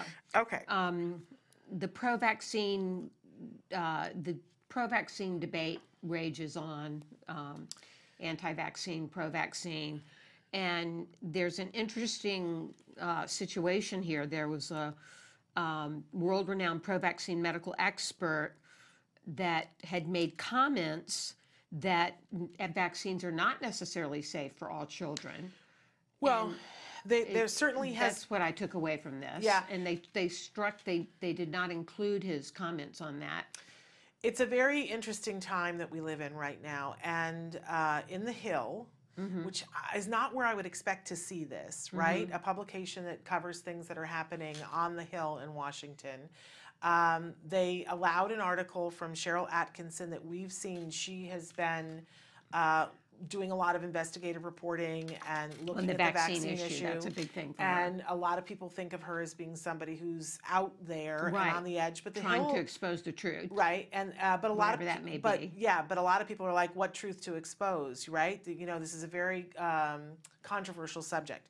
But in any case, The Hill allowed Sharyl Attkisson an article, an opinion piece that she put in with um, some different co- quotes and talking about RFK and some of the things that he has said, and saying, you know, let's be reasonable here and let's why why is it that in every other venue of everything we're willing to do research and we're willing to look at um, at what actually is happening Uh-huh. like it's not as if even though we know that cigarettes can contribute towards cancer they're still doing research on cigarettes. mhm. i mean the, the fact is that they still are even though we feel like that answer is they're still doing research.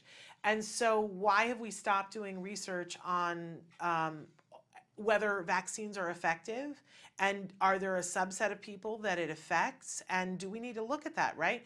So he's been advocating for that and sharyl attkisson did an article uh, um, and uh, it was published in the hill Mhm. and said this is something that needs to be looked at again And there's it was already specifically about Dr. Andrew Zimmerman, who Mhm. originally served as the expert medical witness for the government.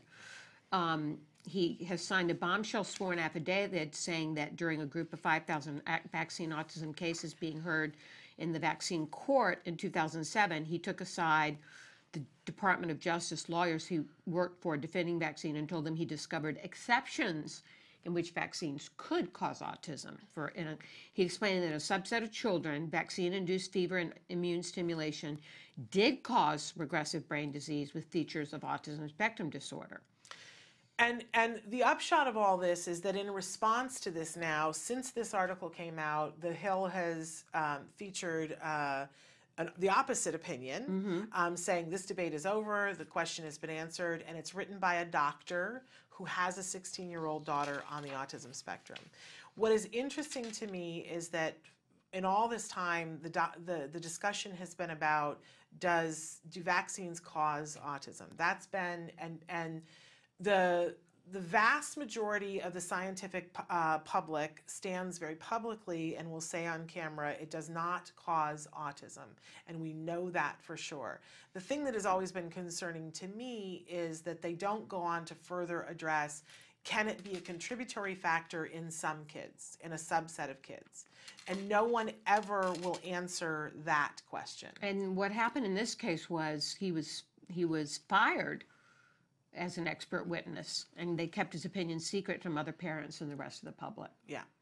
And and you know all of these things need to be brought out but my the thing that I am now most concerned about is that for the longest time nobody would go on record in saying they would not address nobody would Mhm. answer the question is it possible that a vaccine could contribute and of course uh, there's the Hannah Poling case Mhm. where in vaccine court it was shown that it did contribute in her case Right. Did and she have are 16 mitochondrial dysfunction? Yes. and Right, there are so 16 other cases. They call them the 16 yellow canaries, Mhm. in which there is medical evidence that though that group of kids uh, that having a vaccine, there were elements of the vaccine that contributed, didn't cause let's be very clear. Mhm. I don't want to get hate mail. Did not cause, but contributed towards.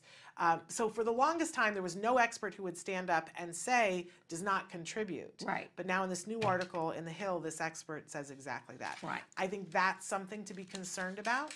Yeah. I think that, um, and and he states in the article that's published in the Hill that he has a book and where to get his book, Mhm. which to me says you're trying to sell something. But I think it, we need to be very careful about what people say and what they don't say Right. and what we put out into the public. I know that there is a concern that we want to make sure that people that need to get vaccinated do get vaccinated.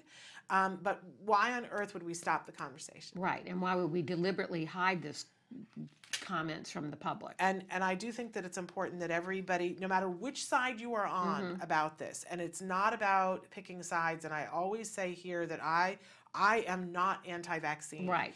I am not at all. But I I am pro-information. Yes. And I, and I, do can't believe imagine that that in a subset of children that it can contribute to it. Well, we based on the evidence. That Well, we, we already know that, We know that, which is right. why it worries me that we're publishing things now that negate that. Yeah. And if you're not sure on that, let me just say that whenever they do a push on television for vaccines and they have doctors that are on there and well meaning doctors, and they'll say, please take your child and get your child vaccinated. And one of the biggest reasons why we're asking you to take your child and be vaccinated is because there are some children who can't be vaccinated. Mhm. There are some children whose immune systems are not well enough Right.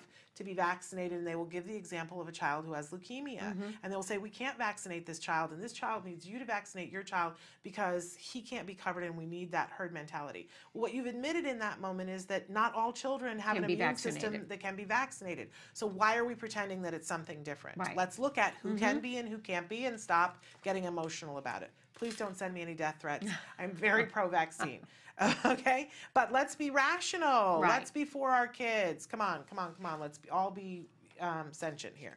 Okay. Uh, we got guests that are We got- here. yeah, we got two guests today. Yes, Carrie Fenster is here. He's been with us before. Before, right. I'm thrilled that he's going to be here. Musician, an Musician for- adventurer. yeah. I love that that's his title, I know, musician, musician, and adventurer. adventurer. What would you like your title to be?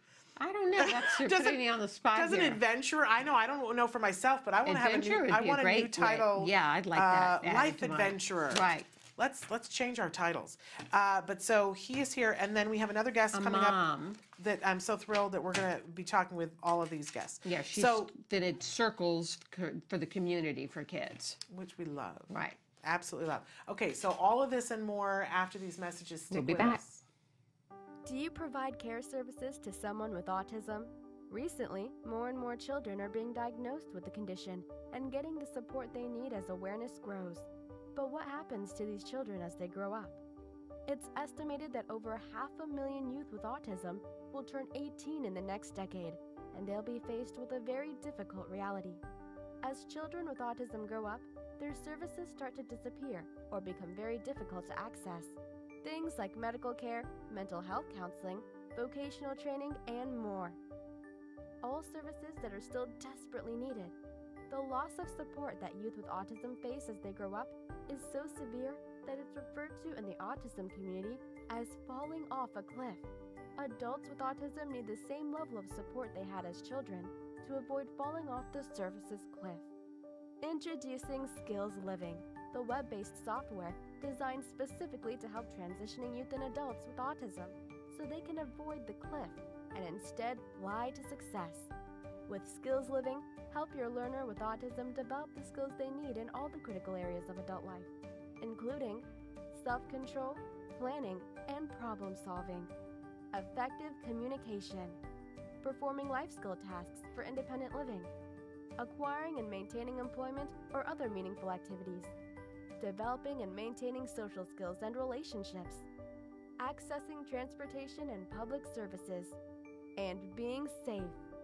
Skills Living includes a comprehensive assessment, a data collection mobile app, behavior intervention plan builder, and automatic progress reporting. It also provides a complete curriculum addressing 16 key areas spanning the entire range of functioning adulthood. Skills Living is easy to use and can be implemented by schools, parents, and autism service providers. Call or click today for your free demo and see how Skills Living can help your learner with autism avoid the cliff and instead reach their fullest potential. Skills Living. Wish, learn, become.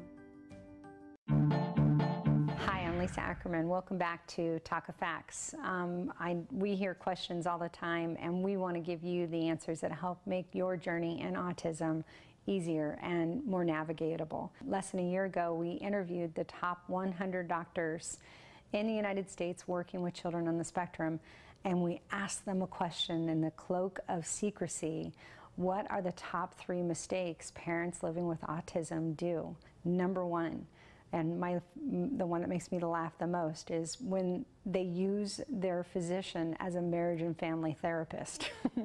one, the doctors told me it made them uncomfortable, and two, they were highly unqualified to provide that type of advice. So the night before your physician appointment with your MAPS doctor, get together with your spouse, significant other, and write out the list of the targets and the agenda that you want to cover at the physician's appointment. Get in sync then you'll be definitely spending less time and not making that doctor so uncomfortable. Second thing that was the most common mistakes parents living with autism make is they want to go too fast. And really, you want to pace yourself in the autism journey. We all know that we want to get our kid to be the best they can be and hopefully recover from autism. And what a lot of the doctors have told me is that you want to really pace yourself. One, to let the labs be your guide. And two, work with your physician on the prioritization and the, the delivery of the different medical interventions. The third most common mistake they felt families made was giving up too soon. And what you need to know is they're invested, um, they're looking at wanting to get the best from your child. But I tell you that when I got that and consolidated the 100 interviews with these physicians, most of the doctors who brought that up had tears in their eyes. Um, they want you to know that they're in the fight with you, and they want you to know that hope is really real. It may take hard work and it may take time, but to not give up and to stay in the game. So let TACA help you. We'll have some more TACA facts for you in the future, real questions and real answers for the autism journey.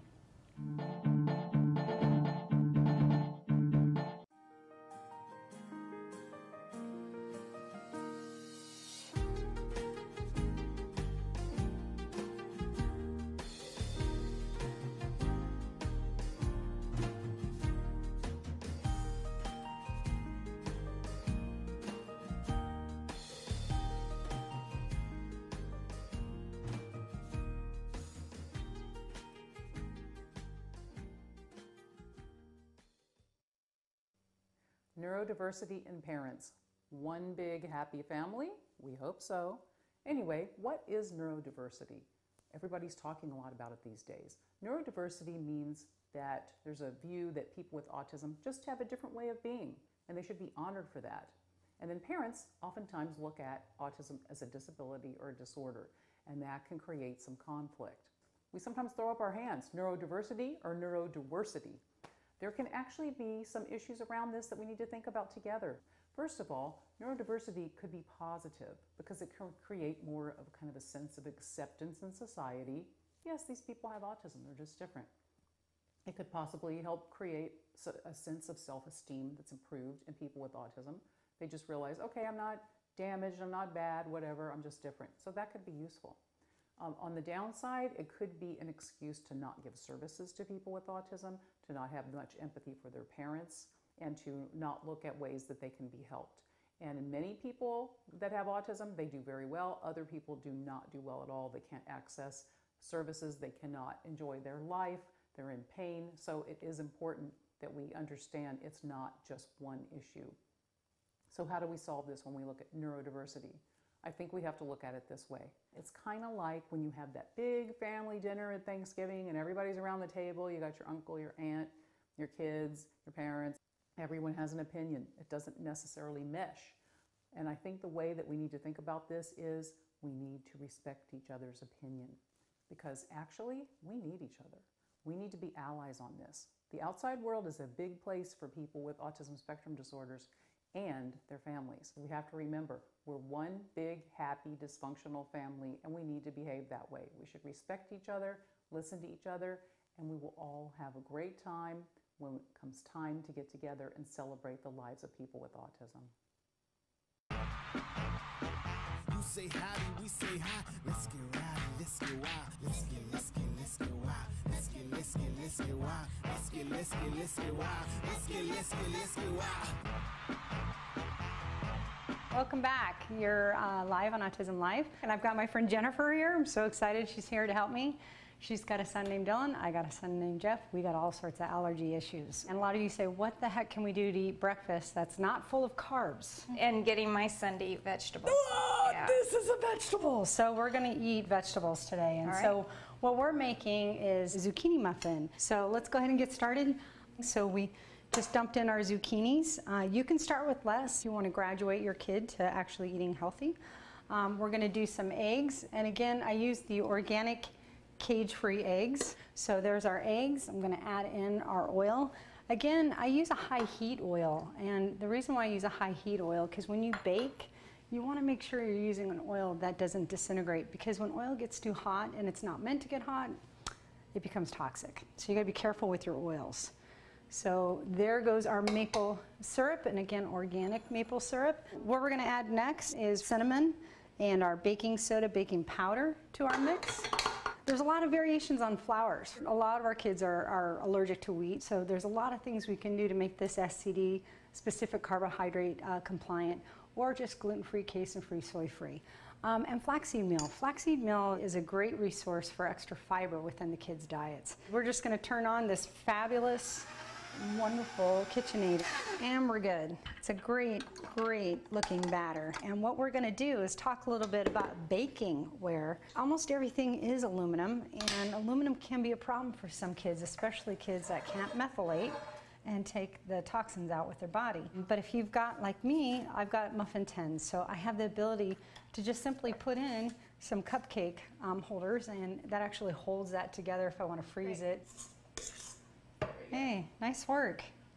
Those look good, but wait till you see them when they're done. right. So go ahead and pull them out. Here are the fabulous muffins. Now, I- if you've got a sensory kid that doesn't like vegetables, I can already I by the zucchini.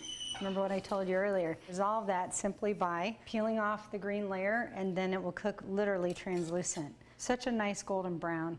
I love how the texture is. We know that the breakfast can be a challenge. This makes that process a whole lot easier for you and your family. Um, I really appreciate all the feedback. We definitely want to hear from you for our next segment. If you'd like us to cook something or, or maybe make an old favorite and that's allergy free, we can do that here um, on Autism Live. So give us your feedback. You can email us at autismlive at gmail.com. We also have a Facebook page like everybody, facebook.com slash autismlive. And also you can reach TACA on the TACA website at TACA Now. We'll see you again soon. Thanks for joining us on Autism Live.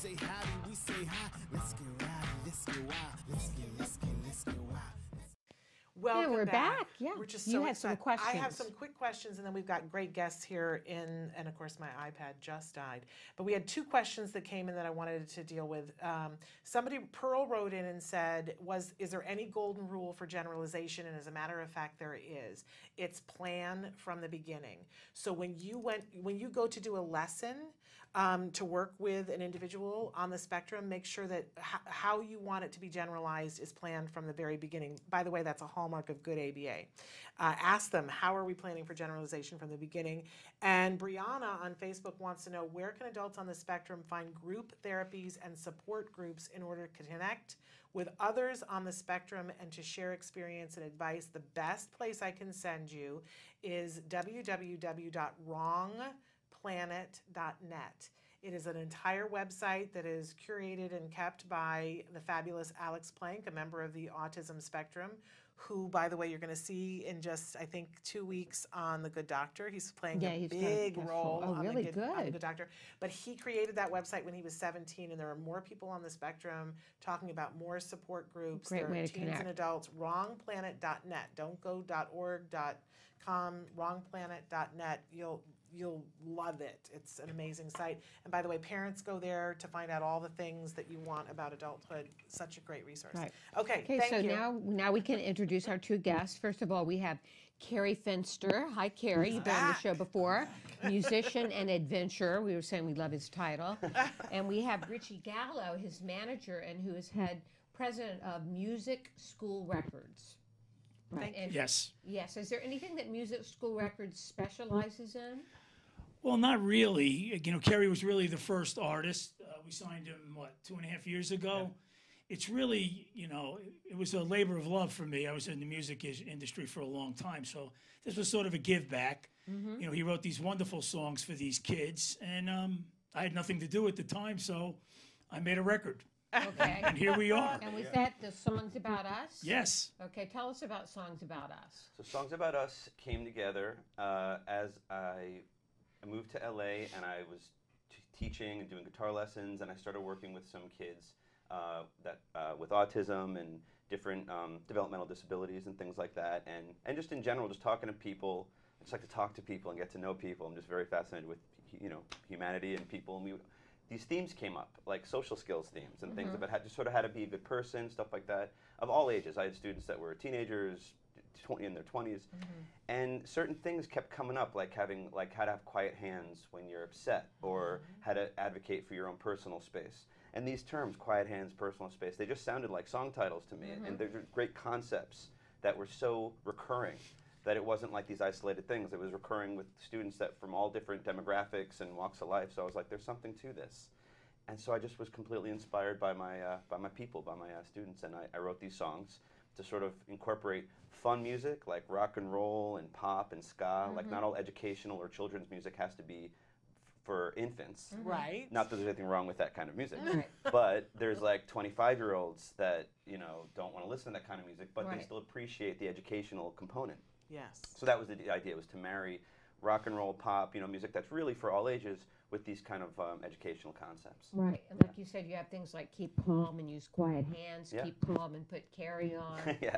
Um, yeah, someone made that. That was pretty cool. I like that. Yeah. And we're going to make you play in a second. Sure. Yeah. But you have just completed a whirlwind tour, Yeah. uh, uh, doing a lot of very special events. Talk to us a little bit about where you've been, what you've been doing. Sure. Uh, so in the spring of last year, um, the LA County Library started this uh, All Abilities series, Mhm. which was a, a whole thing kind of promoting and praising neurodiversity, all abilities, you know, inclusion, all these kinds of great things. So they heard of the record and they reached out to us and they invited me to do this like LA County Library tour, which you know uh, LA County is huge and there's so many libraries. So I did like 22 shows last year. I did like a, a batch in the sp- uh, spring semester and then the batch in the fall semester, which just wrapped up in December. Mhm. And I played at LA County Libraries like all over, and it was amazing. The turnouts were great, and uh, it was just so fun. And uh, I love I love libraries in general, and it was so fu- such a great audience. And I was saying during the break before we started that I, you know, if you haven't looked already, look at your local library and see what they have culturally because it was great for us. We didn't always have money to be able to afford to do other things, Right. but we would go every Wednesday. They would have a program at the library and there'd be storytellers and performers like yourself, magicians. I mean, we loved it. And Yep. we were regulars at the library. We would go and sometimes we took a therapist with us. Mhm. Yep. And sometimes there'd be a craft that they would do. It's a great thing to do. Check out your local library. Maybe you're going to see somebody like Kerry perform. That's right. It looks like Awesome. their plans are maybe doing this again. Oh yeah, yeah. Actually, uh, I'll be playing today at the San Fernando Library this There you afternoon at like go. four Okay. o'clock, and then I think All there's going to be more coming in the. In All right, the, well, if you year. can catch Kerry today, please do so. Yeah, th- all of you who are home from school because of the strike, now you got right. something to do later on right. today. Four o'clock, San Fernando. Travel through the rain, be careful. And you Uh, also played at uh, Special Olympics. The Yes. you had the honor of playing at the Special Olympics in Seattle this last July. and an honor it was.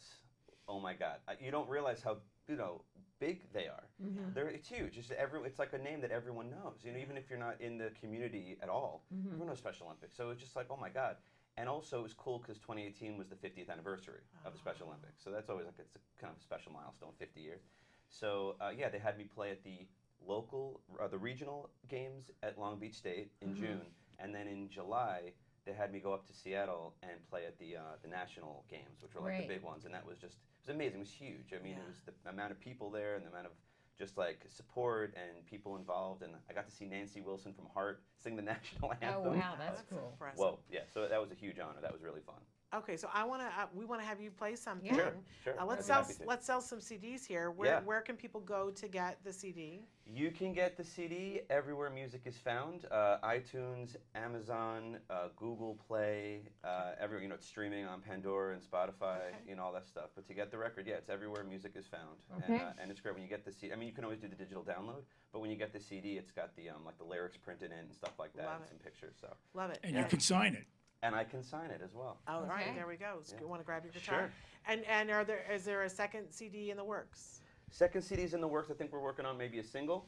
Yeah, for the time being, we do a version of All Together now, the Beatles song Right. from oh, Yellow Submarine. Yeah. And that is like one of, it's not an original, but it's one of the songs that really gets the crowd going. Right. Gets a lot of the kids dancing. It's a, it's one of those fun kind of songs or Mhm. whatever. So Yeah, Mm-hmm. interactive. we- yeah, so Love we've been it. thinking of recording that as a single and maybe put that out. That'd be great. Wonderful. Yeah. Yeah. All right. What are you gonna play for us? All right. Well, um, well, I was going to do a, a newish song. Okay. Uh, this one's about taking turns. Okay. It's called Taking Turns, aptly titled. All right. Um, so this one is not on Songs About Us, but it will be on the uh, forthcoming batch. Okay. It's one of the new ones. It's about it's about taking turns, and no one likes no one likes to wait, but it's something we all have to do, and it's nice because what what you want is coming. Okay. So that's what this one's called.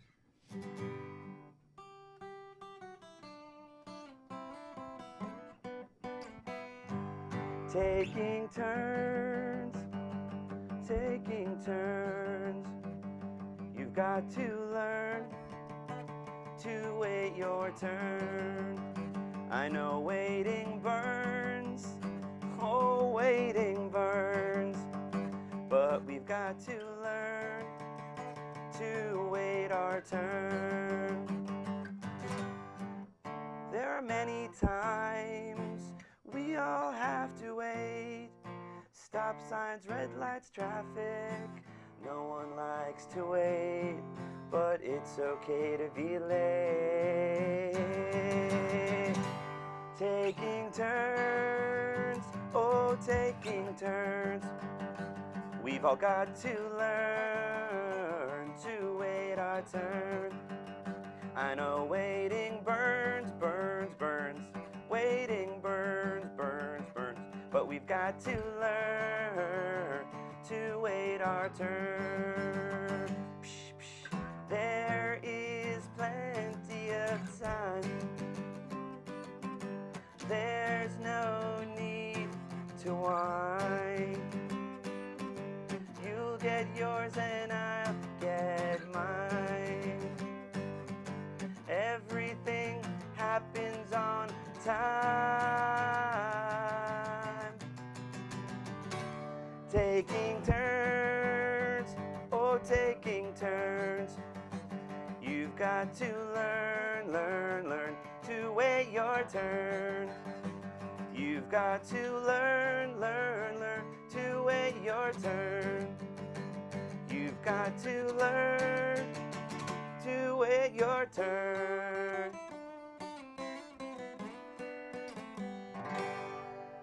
Ooh, Very good. wonderful. Thank. Fabulous.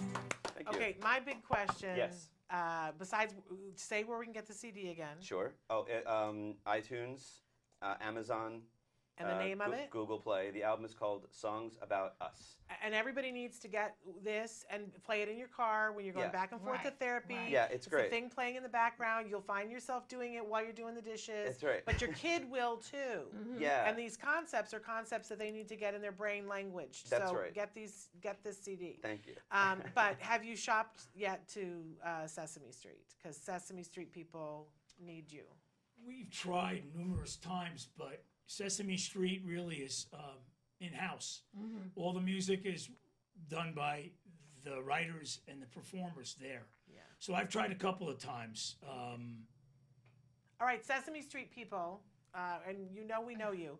Um, be watching because like this is incredible. Thank you. Great Thank you. social Thank you so much. Tips, and you incorporate this in all the songs, a takeaway for kids. Yeah, pretty much. I mean, sometimes I do covers and fun Uh-huh. stuff. Like "All Together" now by the Beatles is a fun song. It's not specifically pointing at a social skill, but Right. it's but it still has like a positive tip. It's about being together and singing Mhm. together, and things like that. So um, if it's not necessarily specifically educational, it's at least fun and just praising how much fun music is and how it brings people together and you know try to keep things positive and incorporate things. I also studied a little bit of music therapy at Cal State Northridge, and Uh-huh. I, I, I learned a lot about how music is not just entertaining, but it's a carrier of information. Mhm. So you could be listening to something that's you're on a conscious level just enjoying the entertainment value, but you don't even realize that subconsciously You're getting you're getting something. something in there. A So lesson. That's right.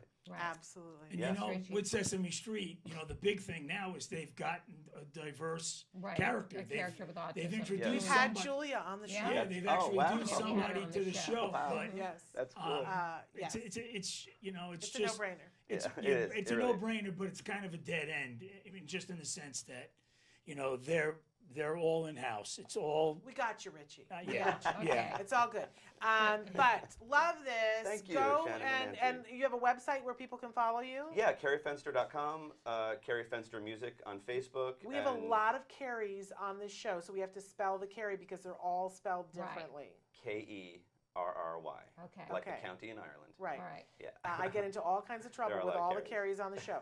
So Yeah. Kerry Fenster, F E N S T E R dot com. That's it. Uh, and get this CD. You won't be sorry. Not at all. And it's Lots of good awards. music. And it's good music. That's the Um, whole but idea. it's got that thing that you'll you'll find A yourself takeaway. doing the That's dishes, saying taking turns, and That's it. you know, and better that than some of the other things that you can have Exactly. running through your head. True that. But play it in the car. That's right. Uh, every moment is a le- learning opportunity. We say this to you all the time. That's right. This great way to have it be entertaining. Thank you Thank so you much. so much. Thank for you guys here. so much. My yeah. pleasure. Yeah, You it's guys good are to awesome. have you here. Thank Yeah. you so, So, much. and we'll be looking on the website for what you've got coming up yeah, in on terms the of website, appearance. and also yeah, on uh, Kerry Fenster Music on Facebook, and also just Kerry Fenster on Twitter, Instagram, pretty much my Okay. name across social media. And when Right. you've got Yeah. the second CD, come back.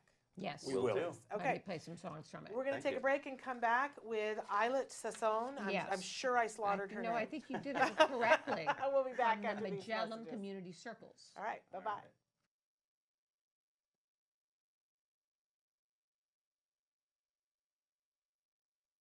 Nobody ever asks a kid with autism, what is it you'd really like to do? At this school, we ask the kids, what is your goal? What is your dream?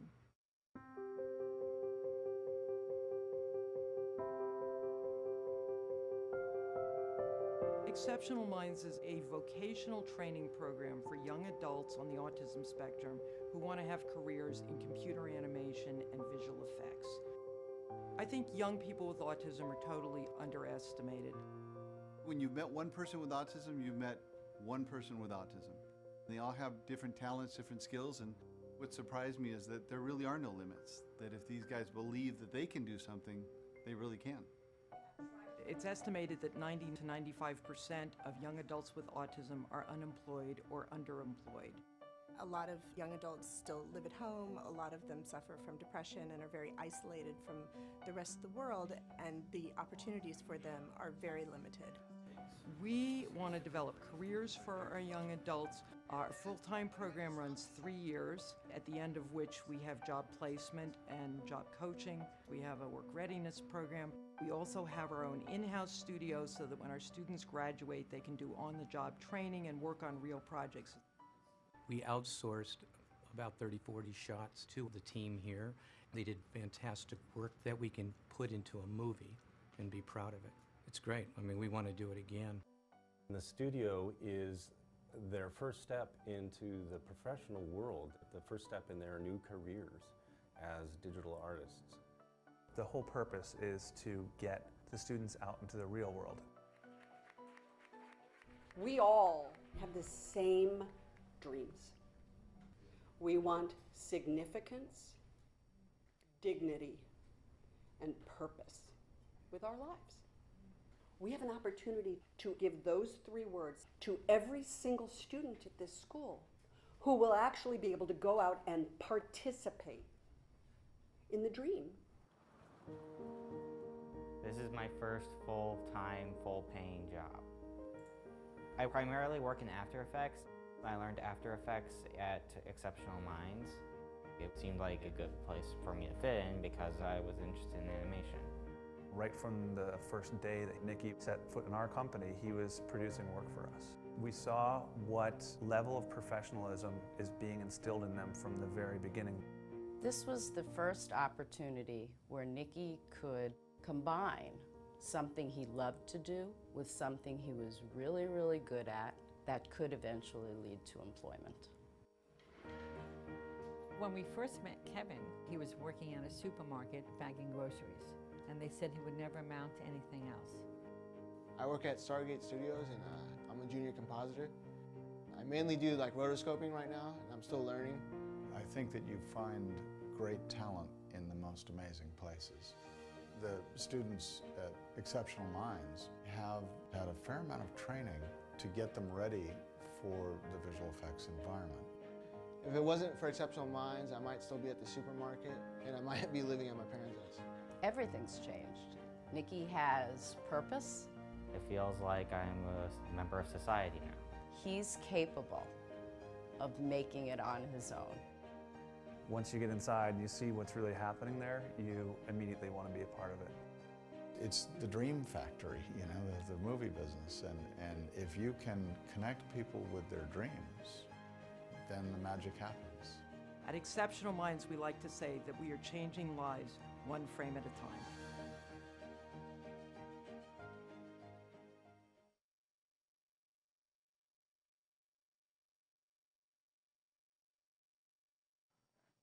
Welcome back. Yes, That was fun. so excited. Yes, and We're now we here have- with Ayelet Sasson.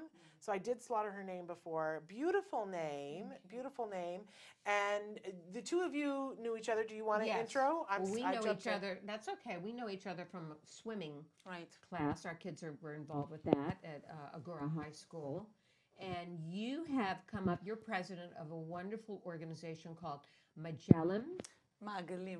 Magalim. Magalim okay. Community Magalim Circles. Community Circles. Tell us what Magalim Community Circles So is. So Magalim is circles in Hebrew, but it's not necessarily just for Hebrew speakers. Okay. And community circles, we just we wanted to create one big circle with all Hebrew, not Hebrew, together as one with the community. Okay, and this was inspired by your son.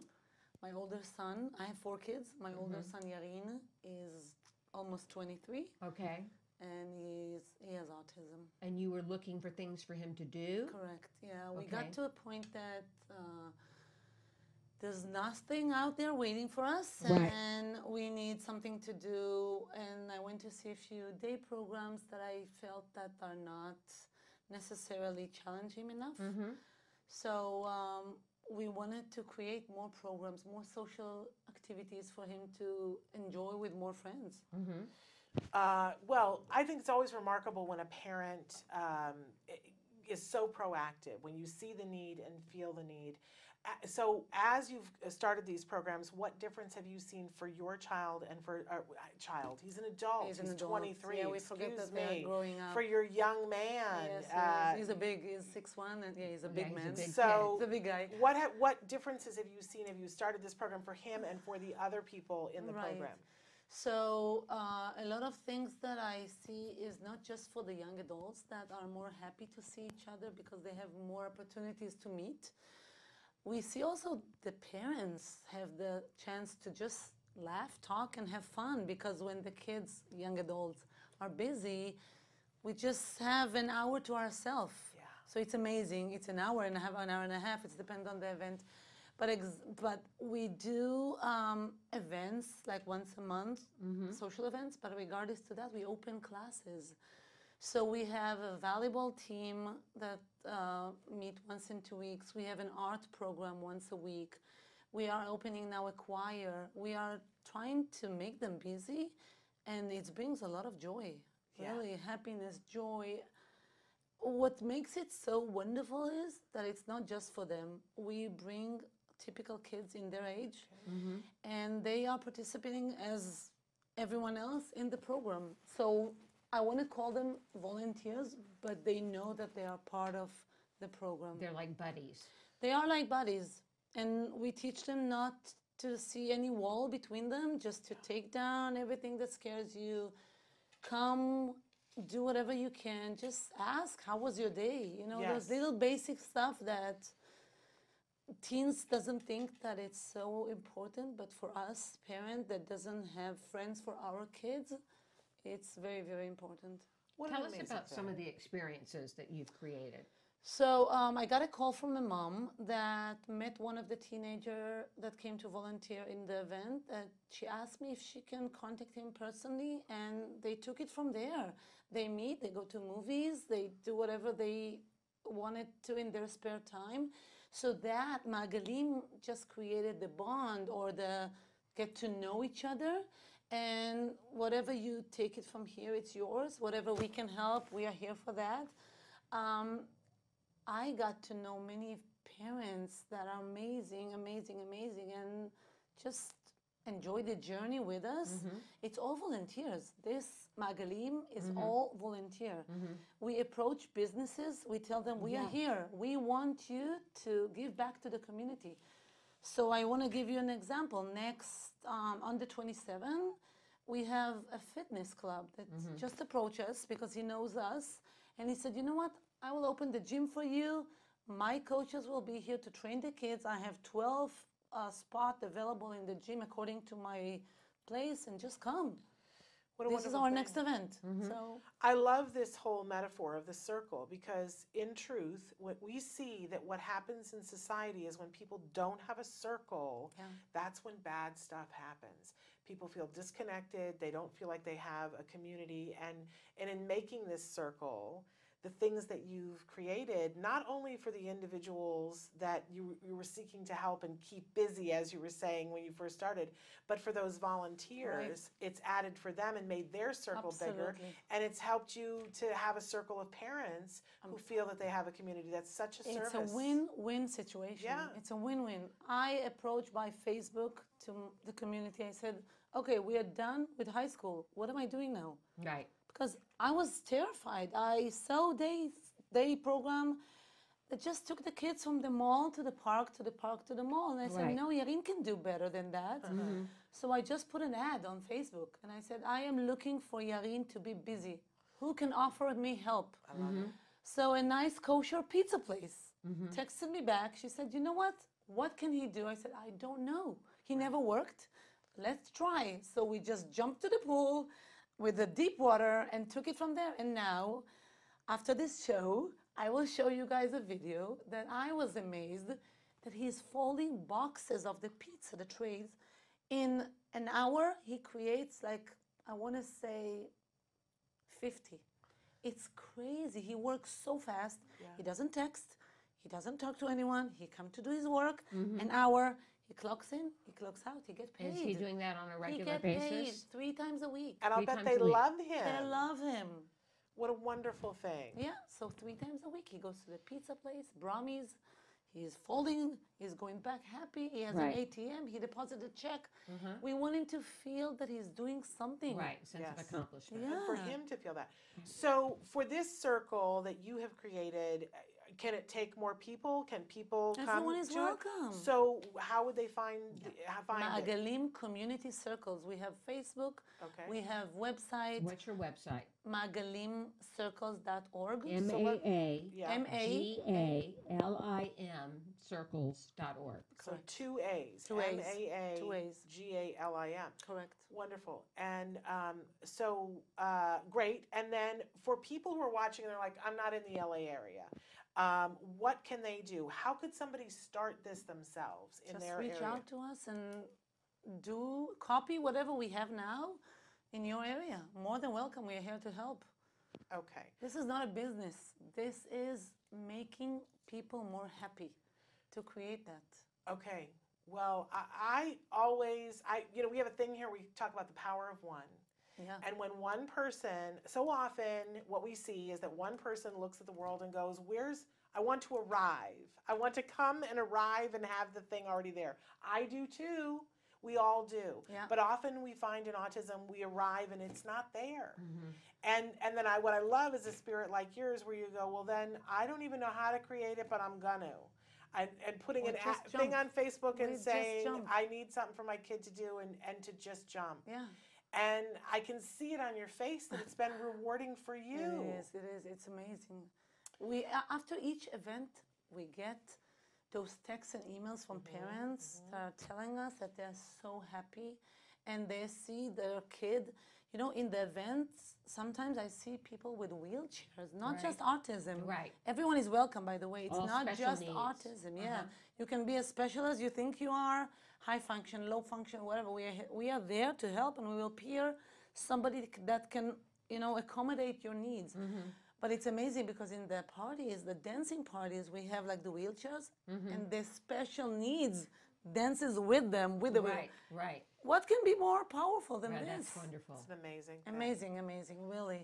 I we have uh, the, the the Valentine is coming up, so we are working on that. We have a lot of events just to follow us and get and just come. If you want to volunteer, volunteer. If you want to donate something, come and tell us. We will give it back. If you have a business that wants to Yeah, sponsor having somebody come work or you know like Everyone coming is to the welcome. gym, it's all good. Now we are trying to put together a choir because we did that in the we had a gala on uh, May Mm-hmm. and it was amazing. The kids were singing "This is my fight song." Uh, I was it's got chills. crying. Yeah. No, no. I, I we have one singer. She has autism. She lives Uh-huh. in the city, Uh-huh. and she used to come to practice with us every Sunday. And her voice, like, and the kids behind her with the special needs were drumming with her. Mhm. So we want to take that And start a and choir. start a choir slash instrument. Right. Love so we are now reaching out to people that wants to help us just to form it together to to something unique Right, and so to make them shine. activity. Yeah. What a wonderful thing. Okay, well, we unfortunately, we're out of time. parents- Yeah, we encourage parents to get in touch with you. Yes. And if they want to be a part of this wonderful circle, if they have more ideas for activities for the circle, please contact Yeah, I, I, wanna, I want to add just Yeah. a little thing.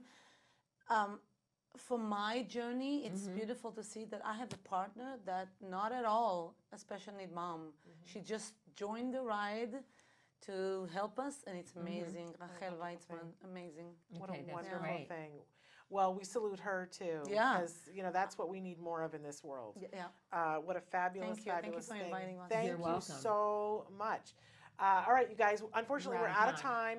Uh, we will be back tomorrow with a live show tomorrow. We've uh, got all kinds of things going on tomorrow. Special guest Crystal Fontaine, uh, autism expert, will be answering your questions. You can be writing in now for Mhm. that tomorrow. Uh, also, Bonnie Yates is going to be with us, special education Bonnie Yates, talking about what your rights are in the strike, um, what is available to you during the strike, things that you can be doing. There is apparently a strike, uh, what Oh, special needs manifesto. manifesto, what you are entitled to Okay, during a strike, to, so that you can know your rights. And then we've got another great guest who's going to talk to us about solving what happens when we're not here. I know that makes us Oh, all know, makes us anxious, all right? anxious. Um, but a new service here in Los Angeles helping families to plan for the inevitable future Mhm. when you're not working anymore and when you're not here anymore, making sure you're taking care of your kids. So all of that's happening tomorrow, plus some autism in the classroom and our mindfulness moment that's Okay, happening tomorrow. very busy Un- show. Yes. Until then, uh, give your well, g- you know, goodbye and give Goodbye. your kids kiddos a hug from me. And yourselves a hug from me. Bye bye. Bye bye.